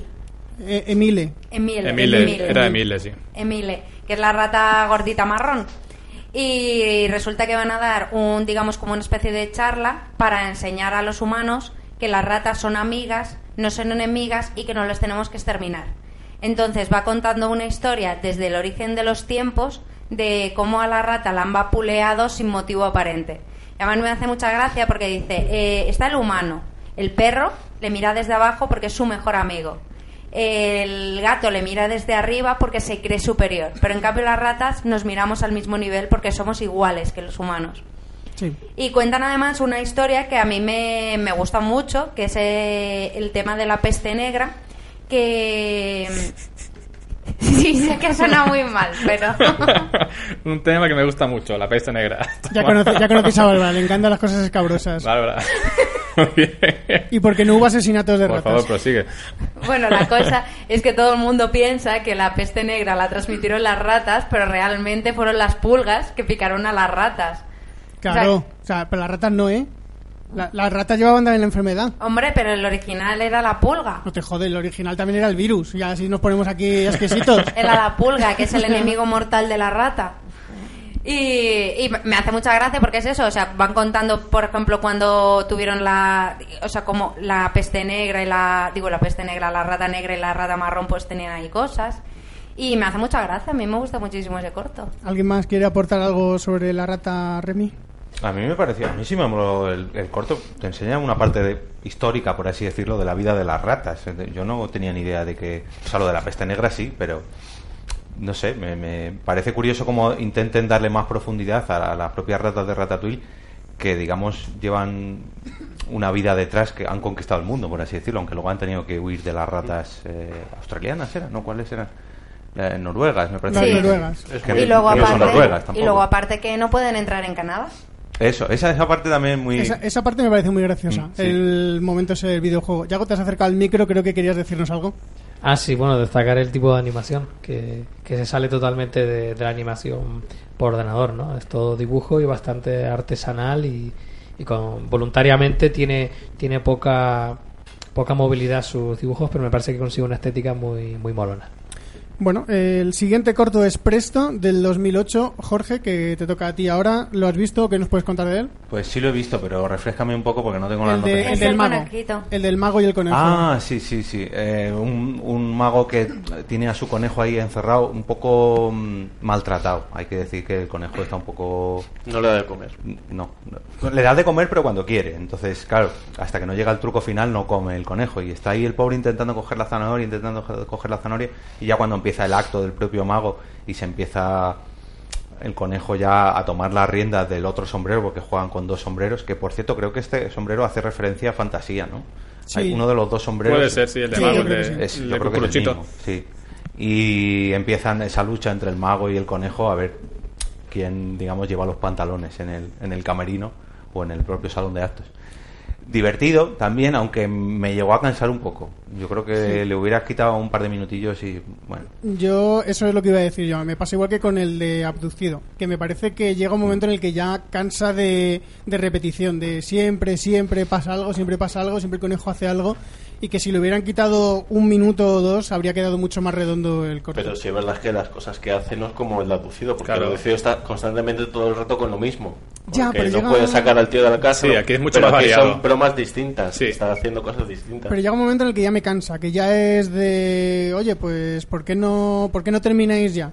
Alfonso, tú que estabas defendiéndolo, A mí sí me gusta mucho, fíjate, yo lo vi en su tiempo en el cine y lo he vuelto a ver ahora pensando que no iba a gustar, pensando que iba a ser que iba a ser un bajoncete, que iba a ser solamente risa y risa y gag simplón y la verdad es que me ha vuelto a gustar porque aunque es cierto que, que se puede repetir el hecho de que al, al mago le putean completamente el conejo todo el rato, las bromas son cada vez distintas. Y un gran acierto que tiene este corto es que coge a un personaje que va de digno, que es como el mago este, va muy elegantón, muy muy, como muy, como he dicho, muy digno y cada vez que le putea cada vez está peor, cada vez primero aparece sin pantalones, luego con la cara chamuscada y él intenta mantener esa dignidad pero a duras penas.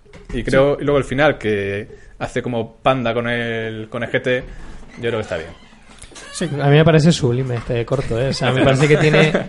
Para empezar es, es puramente visual, como digo siempre. Yo creo que tiene un montaje tremendo. Es un desglose de gags uno detrás de otro. Siempre es un gag nuevo. Sí, Eh, sí. Es puro slapstick, o sea, el, el humor este de golpes y, y, y de persecuciones unos a otros y tal. Y también me gusta mucho esa idea muy, muy de clown de, por parte del mago de que cuanto peor está él, mejor le sale el, el truco. Es porque al final eh, la, la base del clown del payaso es hacer las cosas mal, no hacerlas bien. Entonces, cuanto peor lo hace para él, en realidad mejor lo está haciendo. Y al final, cuanto peor acaba, es cuando, cuando acaba triunfando, ¿no?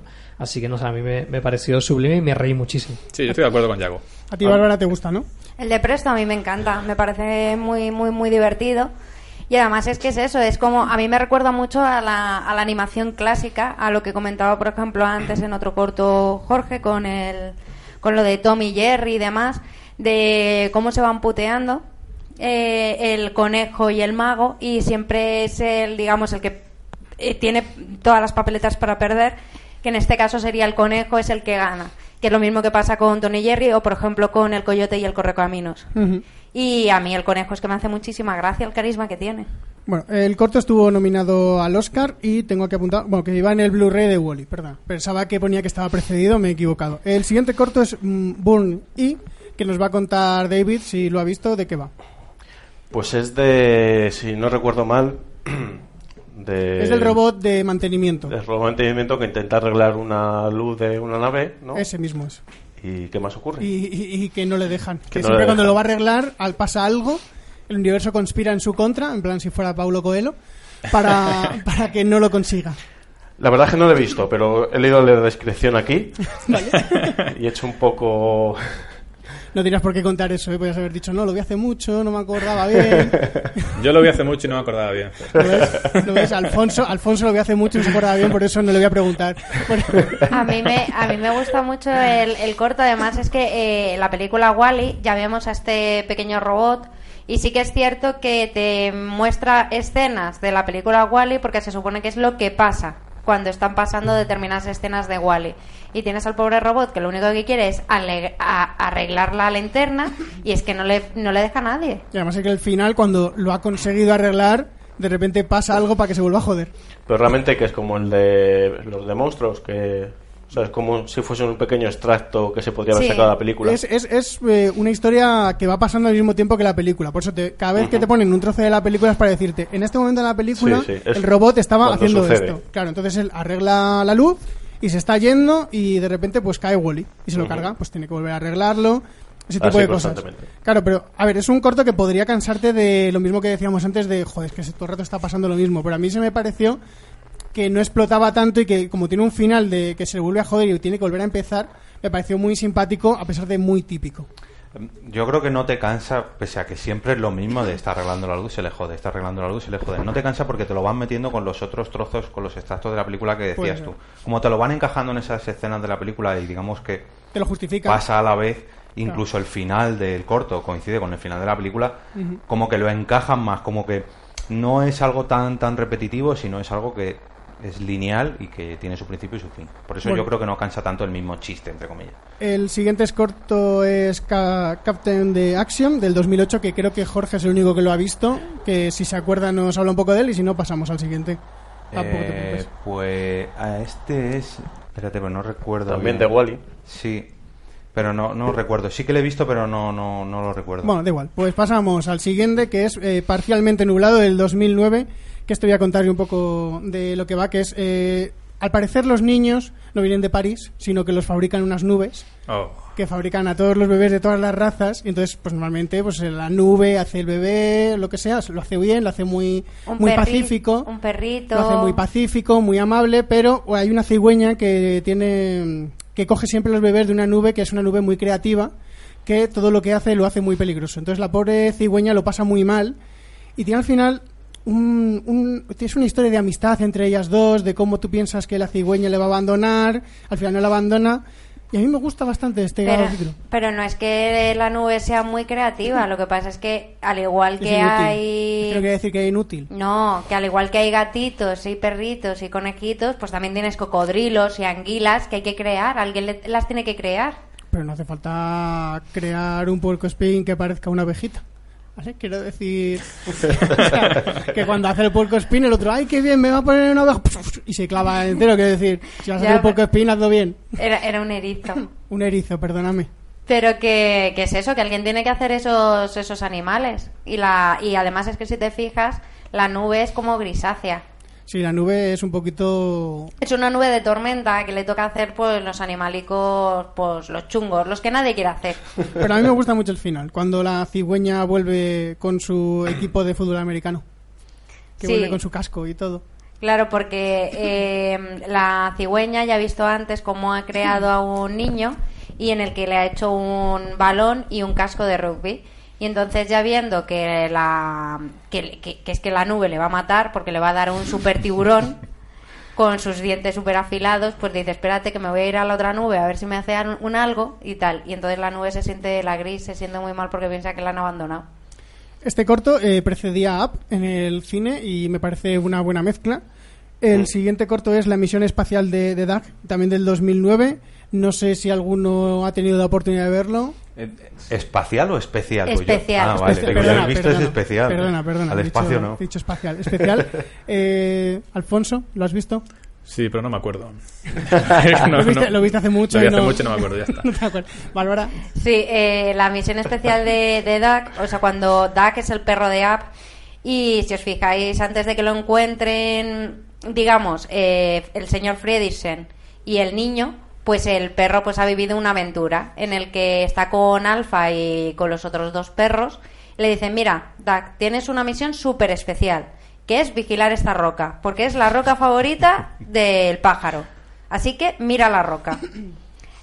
Duck la lía para variar y entonces le dice, bueno, no pasa nada, vas a vigilar este agujero, que es el agujero favorito del pájaro, así que quédate en el agujero y, y la va liando. O sea, le van diciendo, vigila esto o quédate aquí, no te muevas y la va liando. Además es el día de su cumpleaños y está siendo un día súper triste. Hasta que encuentra al señor Fredriksen, al niño, que se pone súper contento y dice, ah, pues sí, porque yo lo que quería era un nuevo amo y es mi deseo especial de, de cumpleaños y se ha cumplido. o sea, es la historia de cómo consigue unirse a... Exactamente, lo que pasa justo antes de unirse al señor Fredriksen y al, y al niño que no me acuerdo cómo se llama. ¿Alguien más lo ha visto? Yo y... ah. ¿Yago lo ha visto? ¿Qué te parece? A Yago le gusta, yo creo. Me parece mejor. Bueno, la idea no me parece sublime tampoco. Y el corto tampoco me entusiasma, no sé. Me parece de los más flojillos que he visto. Jorge. Pues estoy en totalmente desacuerdo con Yago. Por- no, por, no por el corto en sí, sino porque el personaje de Duck es, si no el personaje favorito de Pixar para mí, de los favoritos. Es muy bueno el personaje. O sea, te transmite ternura, te divierte, te- es un personaje que ideal. Podía hacer, podía hacer cameos en todas las películas de Pixar que yo estaría encantado. Y me, me añaden unos minutos más de escenas de Sí, Duck es un para mí. personaje muy gracioso. Pero yo creo que funciona mejor como secundario que como principal. O sea, a mí el, el perro me, me flipa, es lo que más me gusta de la peli. Pero en el corto, siendo él el protagonista, es como que no me. Pero no es un personaje que, que aporta un montón, tanto en la peli, bueno, sobre todo en la peli, claro. Hmm. Bueno, eh, este corto está en el Blu-ray de App, por si alguien lo quiere ver. Pasamos al siguiente, que es George y AJ del 2009, que sé que a Bárbara le parece el mejor corto ever. Lo volvería a ver todas las noches. Háblanos un poco de él. Bueno, pues este corto es un corto bastante cutre, chustero, Lo dicho que le encanta. en el que vemos a los personajes, al señor Friedrich se le van a buscar dos personajes de, de una residencia de ancianos, entonces le van a buscar y, y es, digamos, eh, lo que les va pasando a estos dos personajes. La cosa es que el corto es un corto de, de animación como las animaciones que hacían en los 90 de... ¿De las supernenas? No, en los 90 de estos vídeos de internet cutres que veíamos, o es sea... como, como una imagen fija Claro. que va- y que te van poniendo Que van como haciendo fragmentos. de- chic, Ah, venga, vale, vale. Son como vídeos en flash. Sí, Sí, como vale, vídeos vale. en flash, exacto. Una aventura gráfica, básicamente. Esto A mí me recuerda una aventura gráfica total. Y la cosa es que el corto va de que el señor Fredriksen se van con los globos, entonces como lo están viendo los demás ancianos en la tele, dicen, ah, pues nosotros hacemos lo mismo. Y cada uno se lleva a su casa de una forma pues súper rara. Una se lo lleva atando unos gatos y los Sí. gatos se llevan la casa La loca de los gatos. la loca de los gatos. Luego otro se lo lleva en un. le pone como una especie de flotador y se lo lleva al mar. Y así. Y es lo. cómo se van quedando ellos de sorprendidos porque cada vez ven una cosa más y más y más rara. Es muy malo. Ese es el resumen que se puede hacer. A mí, por lo menos, me pareció bastante malo y no sé si dura seis minutos, cinco o seis, demasiados. Me encanta ser tan disidente en este podcast. A ti te encanta. A mí solo con la cara de los tíos ahí eh, flipando días después con la boca todavía abierta, a mí ese me encanta. Y la furgoneta pitando de fondo. Bueno. A sí- ver, no me sí- parece sublime, pero sí que me ha gustado. ¿Lo quieres defender más, Yago? No, no. Mí- Suficiente, suficiente. A mí estos que se van un poco de la estética de Pixar, ¿A Jorge le gusta? Bueno, a ver, me gusta porque continúa un poco la historia de, de y de cómo los abuelos se rebelan. eh, bueno, es como lo que decía antes de Dag. Si me dan más minutos de una de mis películas favoritas, pues bueno, bien, pero tampoco es el corto que más me ha gustado, ni muchísimo menos. Bueno, eh, los siguientes cortos, porque los voy a unir todos, son cuatro de, de Toy Story. La cosa es que se pueden dividir en dos. Eh, Yago, háblanos de los dos de la NASA. Si los has visto, que te estoy viendo con cara No de... he visto ninguno. No visto. Bueno, voy a decirle a Bárbara, porque Bárbara sé que los ha visto. No sé si el resto los habéis visto, Jorge. No, yo de estos no los he visto. Eh, David. Tampoco. Nore, Nore. Vale, solo hemos visto Bárbara y yo. Bueno, pues yo os cuento de qué van. Eh, son unos vídeos educativos, como el que vimos del arrecife de Dory, en el que Buzz Lightyear nos cuenta cómo es la vida en la NASA, en digamos en la Estación Internacional Espacial.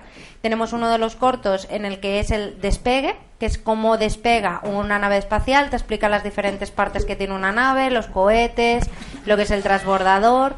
Y luego tenemos el otro que es ya la vida en la estación espacial, de cuántas personas caben en la nave y tal. Es un vídeo educativo. Y usan de, de pretexto de que Buzz Lightyear les está enseñando vídeos de cuando él estaba en esos sitios. Entonces, supongo, porque son vídeos co- de colaboración con la NASA, es decir, la NASA ha puesto dinero para que vendan un poco educativos para los niños, que me parece muy bien. Sí. Entonces, es eh, Buzz Lightyear en la estación internacional y es en plan de, sí, yo soy la persona que más tiempo ha estado en la estación internacional porque siempre todos se iban. Salen imágenes del muñeco de, de Buzz Lightyear en la estación internacional y el resto de la gente en plan de, hola Buzz, ¿qué tal? pero aparece sobre imágenes reales. Imágenes Sí, sí, reales sí. del Sí, muñe- como de un el de muñeco. Dory de antes, claro. ¿no? Sí, no, eso. pero, pero la cosa es que el de Dory era Dory dibujado. En este caso es la imagen de un muñeco comprado en cualquier tienda de Buzz Ah.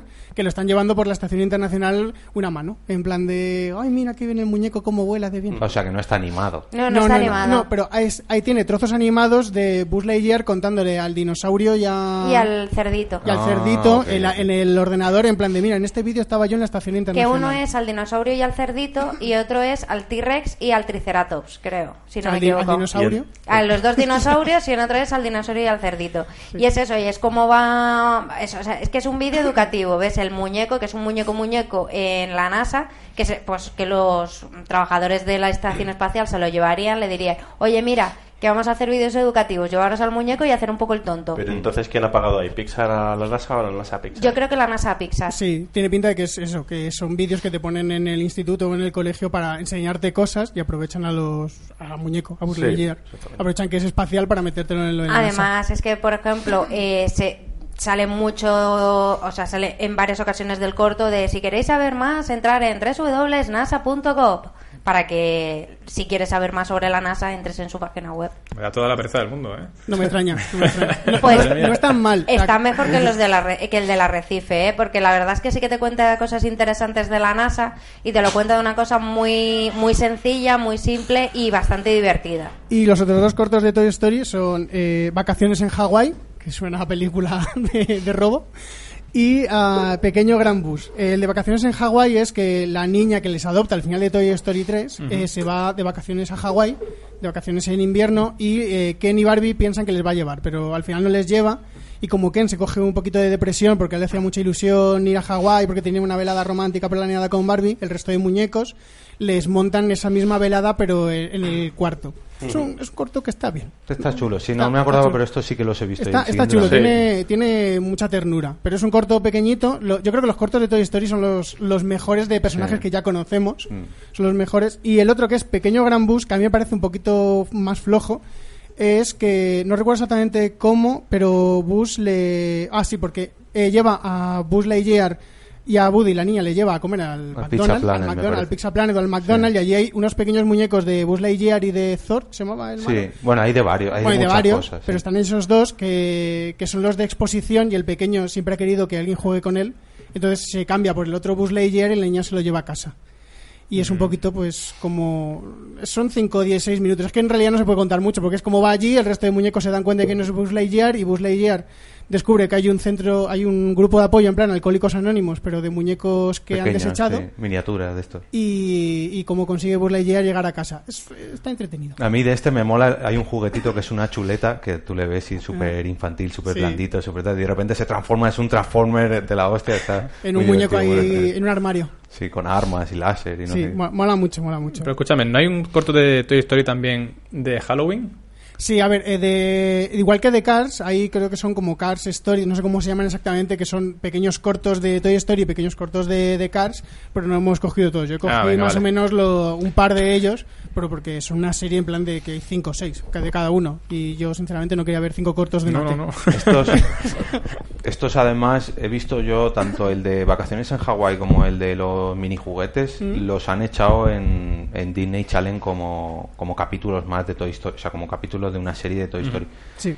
Y- el, de- el de Hawái precedía a Cars 2, tengo aquí apuntado. Posiblemente esa sesión mm, yo me habría visto el corte y me habría ido, porque no, porque la película Cars 2 no la iba a volver a ver. Y el otro precedía a, a los Muppets, que eso me ha sorprendido mucho, porque no precedía a una película de Pixar, sino que precedía a otra película totalmente ajena. No sé, si- ah, bueno, ya que estamos, ¿habéis visto los Muppets? No. No.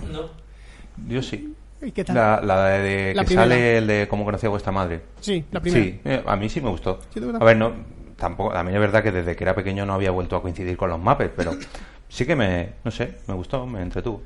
El siguiente corto es Día y Noche, que es el que yo me refería antes, Yago. El de dos... pe- O sea, mm, bueno, voy a contar un poquito de qué va, aunque es un poco complicado. Son como dos entidades, que una es el día y la otra es la noche, que van paseando por un campo. Entonces, lo que se ve dentro de ellos es el estado de ánimo del mismo personaje y al mismo tiempo cosas que solo podrían pasar en ese momento. Entonces, por ejemplo, cuando es de día, sale una mujer tomando el sol, pero cuando se quita y aparece el de la noche, no hay nada en una playa. O cuando está, él está en Las Vegas, cuando está el de día es que está súper tranquilo y cuando está el de la noche es que hay un montón de fiesta en Las Vegas de noche. Entonces, al principio chocan mucho en plan de no, yo no, no tiene diálogos, simplemente es gestual y ves como que hay una pelea en plan de no, yo soy mejor, no, yo soy mejor. Y al final pues acaban dando cuenta de que juntos trabajan muy bien y al final a mí me gusta mucho, no sé si te acuerdas Bárbara cómo acaba Sí. el corto. Sí, la, la cosa es que al final llega un momento en el que en día está atardeciendo y en noche está amaneciendo. Entonces hay un momento en el que los dos son día y noche a la vez. Entonces son la misma persona. Y luego se cambia. Y luego se cambia y día se convierte en noche y noche en día. Y entonces es un corto que habla de la aceptación y de la tolerancia hacia el resto, que es el que yo me refería antes de que me parece que esta idea la exploran bastante mejor aquí y de una forma mucho más mucho mejor. Yago no la has visto. tendré, que verlo y buscar, currarme un argumento para poder llevarte a la contraria. No, no esperaba menos de ti. Este, Eh, este es espectacular. O sea, yo lo vi en el cine en 3D y creo que ha sido de lo más aprovechable el 3D que he visto nunca. Ni Avatar, ni Gravity. No, no, esto. Porque era como mirar a través de dos mirillas. sí. Entonces, eh, era una sensación. Eh, claro, lo ves en un cine que, pues, lógicamente, todo lo de alrededor, todo lo que vemos de fondo es negro y en el cine lo ves todo negro. Realmente es como si vieras a través de los personajes. Y, vamos, yo flipé cuando lo vi en el cine. La música también, porque tienen varios momentos que coinciden en diferentes fiestas, diferentes situaciones. Y la música está también muy, muy, muy, muy bien elegida. Está muy bien. El corto precedía a Toy Story 3, que supongo que es donde viste tú Sí, eh, en 3D, justo. y estuvo nominado al Oscar. A mí me sorprende que no lo ganara. ¿No lo ganó es- este? Es un corto que tiene mucha fama y que a mí me parece muy bueno. A mí me parece de los mejores cortos A de Pixar, la muy, verdad. muy bueno. Aparte, es una historia realmente que es muy manida, que hay una historia, por así decirlo, de amor entre dos personajes que chocan al principio y luego se quieren. O sea, es. El sol se llama Lorenzo y la luna Catalina, pero de otra forma. Hecho por Pixar. Qué referencia. Hombre, es lo mismo, realmente. Y me parece esa mezcla de animación tradicional y animación en tres dimensiones me parece brutal. Me parece de los mejores cortos que tienen. Sin duda, vamos. Llegamos al bloque final de, de cortos. Vamos a hablar de La Luna del 2012. Creo que te toca a ti, Alfonso, Es que yo hablar. esto no, no lo he encontrado ¿No has ningún visto? lado, ¿no? ¿Qué va? Me da mucha rabia. Lo viste hace mucho y no te acuerdas. Lo hace mucho y no me Lo viste acuerdo. en el 2012 y no, la- y no lo has vuelto a ver. Eso porque no fuiste a ver Brave al cine. Claro. ¿Qué esto es? Bien. El Brave, corto- ¿no? El corto prefería a Brave, Indomable. Y Bárbara, cuéntanos un poco de qué va. Pues el, el corto nos cuenta la historia de dos personajes, un abuelo, un padre y un hijo, que van a la luna porque tienen que, digamos, eh, bueno, eso, mm, van a la luna que está llena de pequeñas estrellitas que se han caído encima de la luna, que brillan, y entonces tienen que subir a la luna y limpiarla. Y la cosa es que al principio, digamos que el niño imita, no sabe a quién imitar, si a su padre o a su abuelo, y entonces a lo largo de el, corto vemos que el niño eh, aprende que él tiene que ser sí, sí mismo, que no tiene que imitar a ninguno de, de el padre y el abuelo porque él va a hacer las cosas de una forma diferente y no quiere decir que estén mal hechas, sino que se hacen de forma diferente. Y a mí me parece que es un corto muy, muy bonito, además sobre todo de cómo vemos a los, a los tres personajes que suben a la luna para limpiarla y realmente lo que están haciendo es que la luna cambie de, de llena, menguante, que la hagan creciente y me parece muy, muy, muy tierno el corto. Sí, es un corto muy tierno. Yago, ¿tú lo has visto? Sí, eh, me gusta mucho esa idea de que la supuesta limpieza en realidad eh, supone la- las diferentes fases de la luna. A mí me ha recordado mucho al primer corto de- del estudio Laika, que también tenía que ver con que, con que subían a la luna y tal. Me gusta más aquel, aunque era como hecho con menos recursos, pero me parece que tenía mucho más, mucho más vida. Este a mí se me queda un poquito corto. No está mal, pero no, no me entusiasma para nada. ¿Tú, Jorge, a ti te gusta? A mí me parece muy tierno, pero no me gusta para nada. ¿Por qué? Porque me recuerda al Principito y a mí todo lo que tenga que ver con el Principito me da asquete. ¿Pero qué te pasa a ti con el principito? No, yo sabía que tú estabas aquí, pero no, no, no puedo con el Luego nos Principito. partimos la cara, Jorge, no Y te esto preocupes. no. Ahora, ahora, a la salida te espero. No te preocupes que yo estoy con Jorge. Yo odio el Principito también. ¿Nos gustó la película que se estrenó el año No, pasado? no me gusta nada del Principito. Pero- ¿En serio no tenéis corazón? O sea, ¿qué os pasa? Eh, que, yo, que yo lloro con un monstruo que viene a verme, ¿vale? Esta vez no soy yo quien no tiene corazón. Dios. Que, a ver, que me he perdido, perdón. Eh, David, ¿tú has visto el corto? Sí, la verdad es que a mí sí me gusta. Y como decís, la idea de lo de cuando limpian la luna, que realmente están haciendo los, la fase de cambio, mola. Está, sí Vale. me gusta. ¿Tú lo viste eh, en Brave, en el cine? No. Yo creo que Jorge fue el único que lo vio en el cine. Yo sí lo he visto en el cine. Yo lo vi en el cine porque fui a ver Brave en el cine. Fuiste a ver Brave. Sí. Pero para mí fue, el entremés de antes de comerme el menú de Brave, que tampoco, que me dejó un poco... Joder. A mí Brave sí Se dieron gato por liebre, ¿verdad? Sí, sí. a mí, me, a mí- a mí me gustó tanto el corto como la peli. Bueno, el corto estuvo nominado al Oscar. El siguiente corto se llama Azulado del 2013. Alfonso, ¿lo viste hace mucho? Azulado lo vi hace mucho, sí. Lo recordaba verdoso, o sea, no. no. Yago, ¿te has visto Azulado? Eh, tendría que haberlo vuelto a ver, pero no me dio tiempo. Pero yo me acuerdo de verlo en el cine. Era, era el previo a Monsters University, ¿verdad? Muy bien. Sí, y me- ese sí que me parecía muy, muy tierno y muy, muy adorable. Además, una historia de amor entre dos paraguas, que es como lo, lo más difícil de animar de la historia. Uno azul y uno rojo. Sí, es y muy, la muy verdad bueno. que me, me pareció muy tierno, pero no quiero hablar más porque en realidad no me acuerdo mucho. Jorge, ¿tú lo has visto? No, este no lo he visto. David, Yo tampoco. Bárbara, háblanos que tú lo viste conmigo hace poco. Bueno, pues eh, la historia es la historia de amor de dos paraguas. Vemos eh, al principio un mar de paraguas negros hasta que encontramos a un pequeño paraguas azul que tiene eh, la mayor carisma del planeta.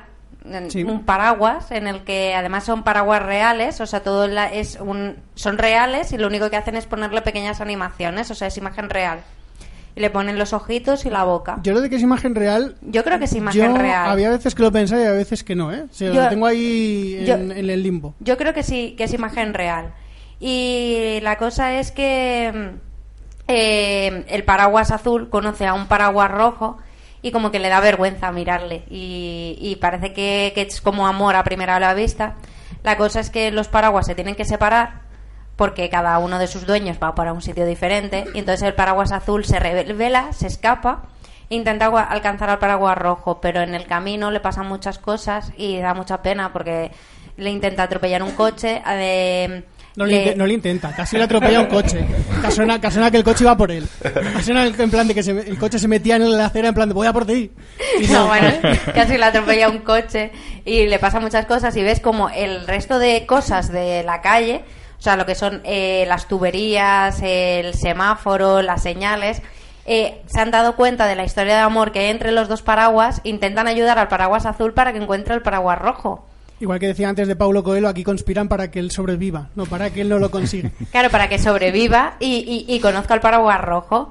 La cosa es que el paraguas hay un momento que se queda tirado en la calle y parece que no lo va a conseguir, pero el paraguas rojo, la dueña del paraguas rojo va por él a, a salvar al paraguas azul y ayudar al dueño del paraguas azul a encontrar su paraguas. Es un, es un corto muy bonito. A mí me parece uno de los que más ternura tiene y mejor, mejor te vende la historia de amor. O sea, que es una historia de amor que tú la ves y dices, joder, mira que son dos paraguas que no hablan en todo el puñetero rato, ¿eh? pero es que yo voy a full con ellos. Y Bárbara vibraba muchísimo viéndolo, tengo que decirlo. Cuando le pasaban cosas al paraguas era en plan de, no, ¿por qué? No, Por ahí no. Es que el paraguas no es- abras la puerta. y ahí gritando en la pared. es que el paraguas es amor. Bueno, tengo que decir que eh, este corto no estuvo ni nominado al Oscar, que a mí me sorprende porque me parece Me un parece- corto, por lo menos de nominación, me parece muy bueno. Eh, los siguientes dos cortos vamos a hablar de los dos juntos porque uno me parece muy bueno y otro me parece mm, bueno. Voy a dejarlo ahí. Que son los dos de- del revés. Primero vamos a hablar rápidamente de Lava. Sé que a Alfonso le encanta Lava, es su Hombre, corto hombre, favorito. estamos hablando de palabras mayores ya. Por fin, yo, por fin ya hablamos de uno bueno. Ya- Cuéntanos ya- rápidamente de qué va. Pues Lava es un gran corto de un volcán mm, dejado en el olvido en el que durante años ha estado cantando porque quiere encontrar el amor, pero claro, es un volcán y eso está difícil. Un volcán así gordico, pues se parece un poco, no sé, a, a Fernando Esteso. Pero Y no, sabes a quién se parece en realidad. ¿A quién se parece? Es que aquí te vas a meter en un berenjenal porque este es mi corto favorito y vengo Ahí a pues sí. defenderlo Yo a lo- yo lo estoy defendiendo, ¿eh? Es que este corto en realidad está inspirado en, pe- en dos personas reales. ¿En Que una es el, el el cantante, que es el. No me sé el nombre, pero es el Te lo cantante. digo ahora mismo. Dímelo. Israel. Olé. Ahí está, muy Olé. bien. Es Y que olé. Y olé. No, que- no quería demostrar que me sabía el apellido de Vale, memoria. pues entonces tenemos aquí a Israel Guacamole que canta convertido en volcán y porque quiere encontrar el amor. Pero no lo encuentra, entonces se queda medio podrido en el olvido y seco hasta que hay otro volcán, un volcán hembra. Mira, a ver si sabes quién es. Te, te- igualita. te iba a decir, Es igual. te iba a decir, ¿sabes, ¿sabes quién es. Israel Sí. Cacagamol este? El cantante hawaiano que canta con un... Bueno, que Con un- Que cantaba. cantaba con un ukelele la de Somewhere Over the. Rainbow. Esa. Entonces al final, pues eso, hay un volcán hembra, que esto es una cosa que es difícil de concebir, pero ahí lo tenemos, que está hundido en las profundidades del mar y resurge y con- consigue Pero revivir. resurge gracias a la canción de, a la canción de amor, Guacamole. a la canción de Guacamole. Y entonces es muy bonito todo. Es muy bonito. Es muy yo, bonito. mira, te voy a decir una cosa, y esto es real, yo se me saltaron las lágrimas cuando vi este corto. Ay, Dios. Bárbara, ¿a ti te emociona? A mí me aburre. Ay, qué asco. Muy bien. Madre mía, madre mía. Yo me levanto, me levanto. Es terrible, sobre todo porque es toda una canción y la canción es horrorosa. Lo siento. Buenísima, buenísima. Jorge, te voy a dejar para el final porque creo que vas a ser el único para que la gente se... A, a mí tampoco me ha gustado mucho. A ver, a mí mm, lo he vuelto a ver porque en su momento lo vi en el cine antes de- del revés, lo vi doblado. Yo creo que en versión original gana un poco más la Hombre, canción, claro, me, gusta, me gusta más. Pero es cierto que no me parece de los mejores. En versión original me parece mejor que doblado, pero... Ay, ay, ay. O sea que Jorge, por favor, eh, explícanos por qué estamos equivocados. A ver, yo tengo que confesar aquí que yo lo vi junto a Blanca embarazada de ocho meses, estábamos a punto de tener un hijo y, y viendo del revés. No, miento, ya la teníamos, ya, éramos padres y íbamos a ver del revés, que eh, también es muy justo para esa época, porque cuando tienes un hijo salen varias escenas de cuando tienes un niño, de cómo crece ese bebé, y estábamos con los nervios a flor de piel, por así Estabais decirlo. tiernitos, ¿no? Y claro, nos ponen este corto, nos ponen este corto nada más empezar de una pareja que se enamora, tal, ay que sí, que parece que se muere, pero la otra no, tal. y yo acabé, vamos, no lloré por- porque estaba al lado blanca y porque estaba rodeado de gente en el cine, pero a mí me parece, no sé, o sea, ¿quién se iba a atrever a animar a dos volcanes si no eso, era es Pixar? verdad, eso es verdad. Ah, te pilló en un momento Son muy especial. aguerridos, sí. Y, y lo- la historia como tal, que al final, que, que parece que el volcán macho no, no va a poder meter, y al final los consigue, y acaban ahí los dos juntos. Qué bonito, qué bonito. Y aparte una cosa muy bonita que yo no recuerdo si lo decían en el corto o no, pero al final ponía y Lava Joe. Y eso Sí. me parece que era muy Y bonito. Lava You. De hecho es que se llama así. Y Lava Joe me parece obra maestra. Bueno, el, el corto precedía del revés, como he dicho antes, no estuvo ni nominado al Oscar ni nada, pero del revés sacó otro corto, que no sé si habéis tenido la oportunidad de ver, que es la primera cita de Riley. Jorge, ¿tú lo has podido ver? Sí, este viene en el Blu-ray también y es, digamos, eh, una un corto secuela. Es Sí. lo que pasa justo después de, de- del revés. Cuéntanos un poco de Y qué es va. la llegada del primer novio, o bueno, el primer rollete de, de la protagonista de, de In and Out. Y cómo los padres In- asimilan... Inside- Inside Out. Bueno, Inside Out, In perdón. and Out es la de Kevin Klein. que Eso, no es, si perdón, gay. perdón, perdón. Buenísima. Del revés, vamos a dejarlo en del revés. Eh, y cómo los padres se preparan para la llegada de ese futuro novio, ¿no? Del, del primer novio de su hija. Eh, el padre, si no me equivoco, intenta hacerse colega de él eh, con el tema del rock y el, y el novio pasa de su culo. Sí, al final, al final consigue hacerse colega de él por, el, por el rock. Al principio va en plan de... El padre le pasa no lo mismo que al de Mother Family, que va Sí. de modernete con, con el novio de sus hijas y bueno, hace un poco el ridículo. Y la madre, por otro lado, está intentando entender los sentimientos de su hija y lógicamente su hija se avergüenza de su madre y no quiere saber nada de ella, sino prepararse para su primera cita. La madre es la que, la que va un poco de guay, la que va diciendo en plan, voy a hablar como hablaba, como si hablara como si joven, ahí en plan, "Ay, esto es muy chachi, tal, no sé qué, y la niña en plan de, chachi, Estoy en la onda. estoy en la onda. Y el corto me parece muy bueno y yo me esperaba, yo después de Lava no me esperaba algo tan bueno y me gustó mucho cómo juegan otra vez con las mentes de, de todos los personajes. Ves cómo el, todos los sentimientos del niño están ahí de fiesta, los del padre están en plan enfocado, en plan de al niño este le damos dos hostias ahora mismo y nos quedamos la mar de a gusto. La madre comprensiva y la niña en plan que mi pesa, que pesada es mi madre, me cago en la. Y me, me gusta mucho que cada uno tiene su propia personalidad. ¿A ti, Bárbara? A mí me, me gusta mucho y además me gusta cuando vemos el cerebro dentro del, del chaval. Que, claro, que dice, el padre está en plan de, va a ir a por ella, tiene un plan malévolo. Y ves el cerebro del chaval que es en plan de, que está todo el mundo que parece que están, Están fumados. fumados. Sí, sí, están fumados todos.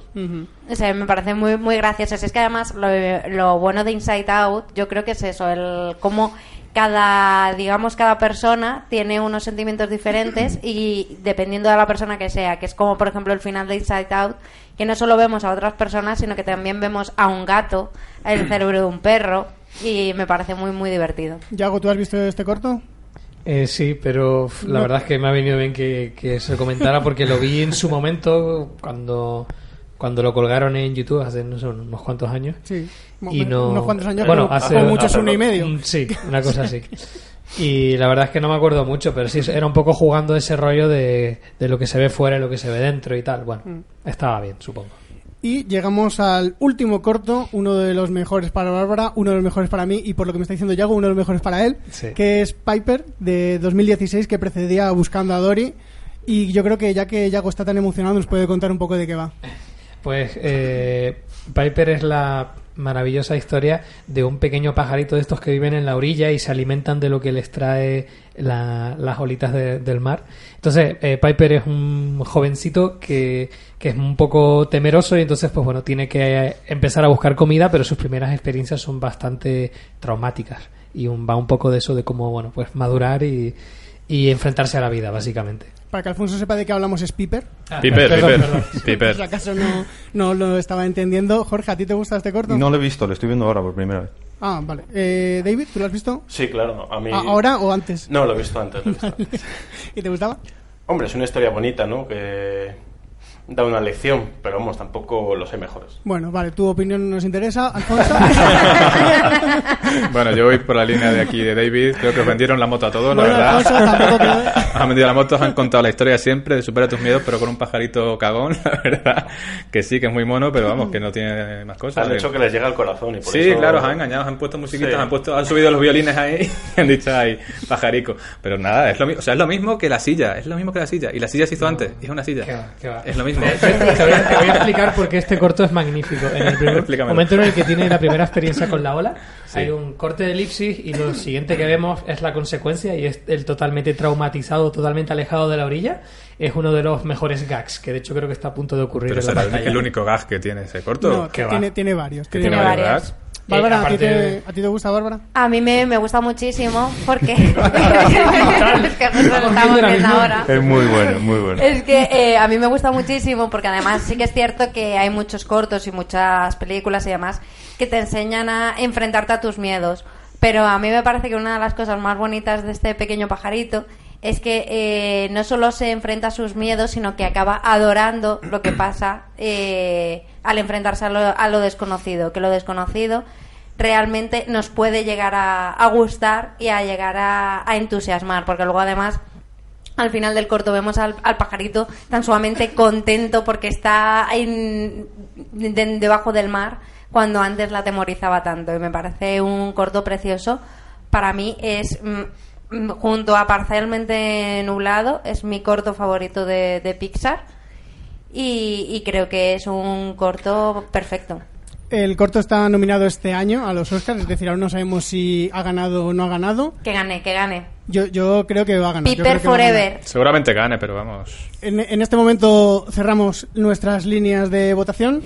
Que alguien abra, por favor, ahí el random Yo- eh, para... Yo, bueno, yo es que tengo la lista de concursantes. A lo mejor estaba mal que yo también ten- haga lo del random. No, pero tenéis ahí otro ordenador muy bonito en el que podéis hacer lo del random mientras yo hablo. Aquí se han cortado las líneas. Si alguien concursa ahora, lo siento mucho, no vas a poder ganar la trilogía de en Blu-ray de Toy Story.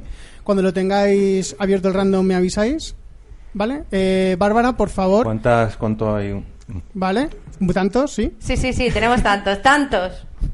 Vale, pues tú... Ah, vale. Claro, pues que me tú- decías que me esperase. no, no. Luego, vale, ¿has hecho ya el random? Sí, Venga, vamos a ver. en la, en la cámara por si... Como queráis, como vosotros veáis, si, si piensas que la gente no se lo va a creer, va- vale, que Alfonso, por favor, haz los honores. Mano inocente, Alfonso. Mano inocente. Sí, tenemos claro. una cantidad increíble. Buah. D- Dale, dale al random. No se Sí, ve mucho, no- pero no bueno. se ve mucho, No- pero no está se ahí. ve, no. ¿Se ve? No, no Pero se ve, pero nada. está ahí, da igual. Está ahí, darle. A ver qué numerito sale. Vale, que alguien le dé, porque yo es que desde aquí no puedo. Le damos. Venga, Dale. dale. Y que alguien diga el número. El 1. Toma. Pues el uno es nuestra querida oyente Flavia, Ole Flavia, ole Flavia. No para de ganar concursos en todos sitios. No en el que su juguete favorito es Los Caballeros del Zodiaco. Hombre, Muy no. buena elección. No me extraña que haya ganado, ¿eh? Así que Flavia, en breve te escribiremos Era en privado por una Twitter. mierdaca. Alfonso, no, ¿vale? No vayas por ahí. En breve te escribiremos en privado por Twitter para que nos facilites tu dirección y podamos mandarte esa magnífica No, no se ve, no se ve, trilogía. no se ve. Tiene mucho brillo, pero es el uno. Vale. La gente se lo tiene que creer. Eh, te daremos la, mayor- la maravillosa trilogía de Toy Story acompañada con alguna que otra sorpresilla. que ya descubrirás. Felicidades. Felicidades. Bien. Flavia, ole. Ole, esa Flavia Bravo. como mona, se merece una ola. Entramos en versión cuñado, ¿eh? Bueno, eh, muy bien, todos los cortitos. Yo no sé cómo os lo habéis pasado. Muy bien. Muy bien. Muy divertido. ¿Os han Genial. gustado los cortos? ¿Cuál es vuestro corto favorito así rápido? Día y noche, día y noche. Día y noche. Bárbara, tienes que elegir uno, lo siento mucho. Pues voy a elegir Piper. Ayago, El conejo, presto era. presto. Sí. Ese. Jorge, Yo lava. Ahí lava yo. Yo también el del conejo. Conejo presto. Ay, pues yo creo que voy a decir Piper. Lo siento mucho, Alfonso. Sé que Mal menor. No, no lo entendiste, no lo entendiste.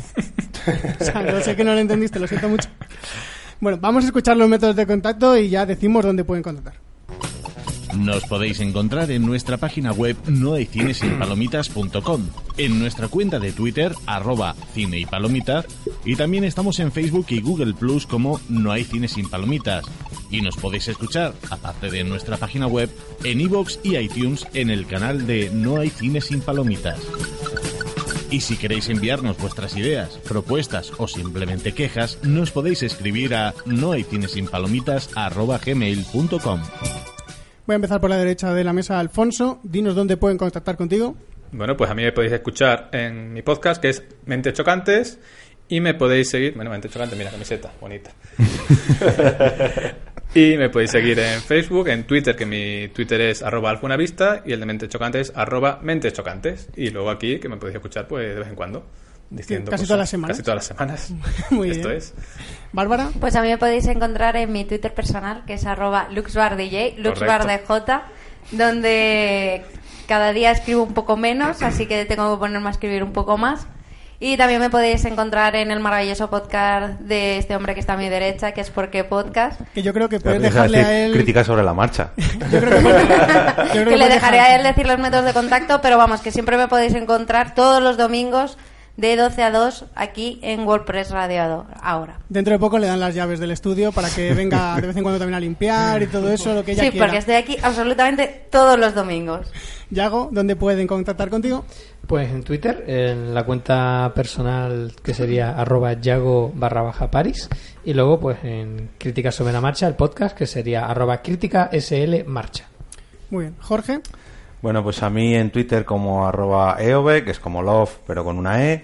ya se te ha quedado, ¿eh? Sí, no, no ya es- está tatuado. Y luego, además, eh, los domingos, como decía Bárbara, los domingos que no hay no hay cine sin palomitas, o sea, solamente el primer domingo de cada mes, eh, aquí en WordPress Radio ahora, grabando Por qué Podcast, que se publica cada día 15 puntualmente en porquepodcast.com, también en iTunes, iVoox, etcétera, etcétera, etcétera.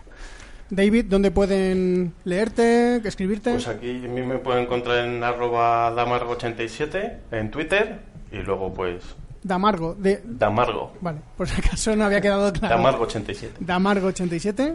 Y luego pues nada, pues a los programas que me inviten Aquí estoy. Está Y el siempre, ter- ya que el no lo tercer domingo de cada mes. Digo, ya creía que no lo ibas a decir. Claro, es que él es el fichaje que va a venir el tercer domingo de, de cada mes a hablar de un especial de, de algún actor, director, lo que queramos, que puedes decirnos quién va a ser la próxima semana, que ya es el Pues la tercero del próxima semana va a ser Denzel Washington. Y ya que estamos, ya que queda solo una semana, nos hicieron una petición por Evox en el que dijéramos qué películas de Denzel Washington vamos a hablar, así que si las puedes decir. Pues te la sabes. va a ser Malcolm X, Eh, Tiempos de Gloria. Tiempos de Gloria, eh, El vuelo, Sí, Training And- Day y Training Young Day, Fisher. exactamente. Young One Fisher. O sea, vamos a hablar de una por cada década, una de los 80, una de los 90, 2000, 2010 y la primera película de Denzel Washington como director. Correcto. Y bueno, pues a mí me pueden leer en Twitter como FG Lalar, donde intento hablar un poquito de las cosas que veo, leo. Si me queréis insultar, pues bueno, insultadme. Soy Sí, libre, ole, soy ole, libre de sí. hacerlo. Espérate. Vamos, vamos, vamos todos.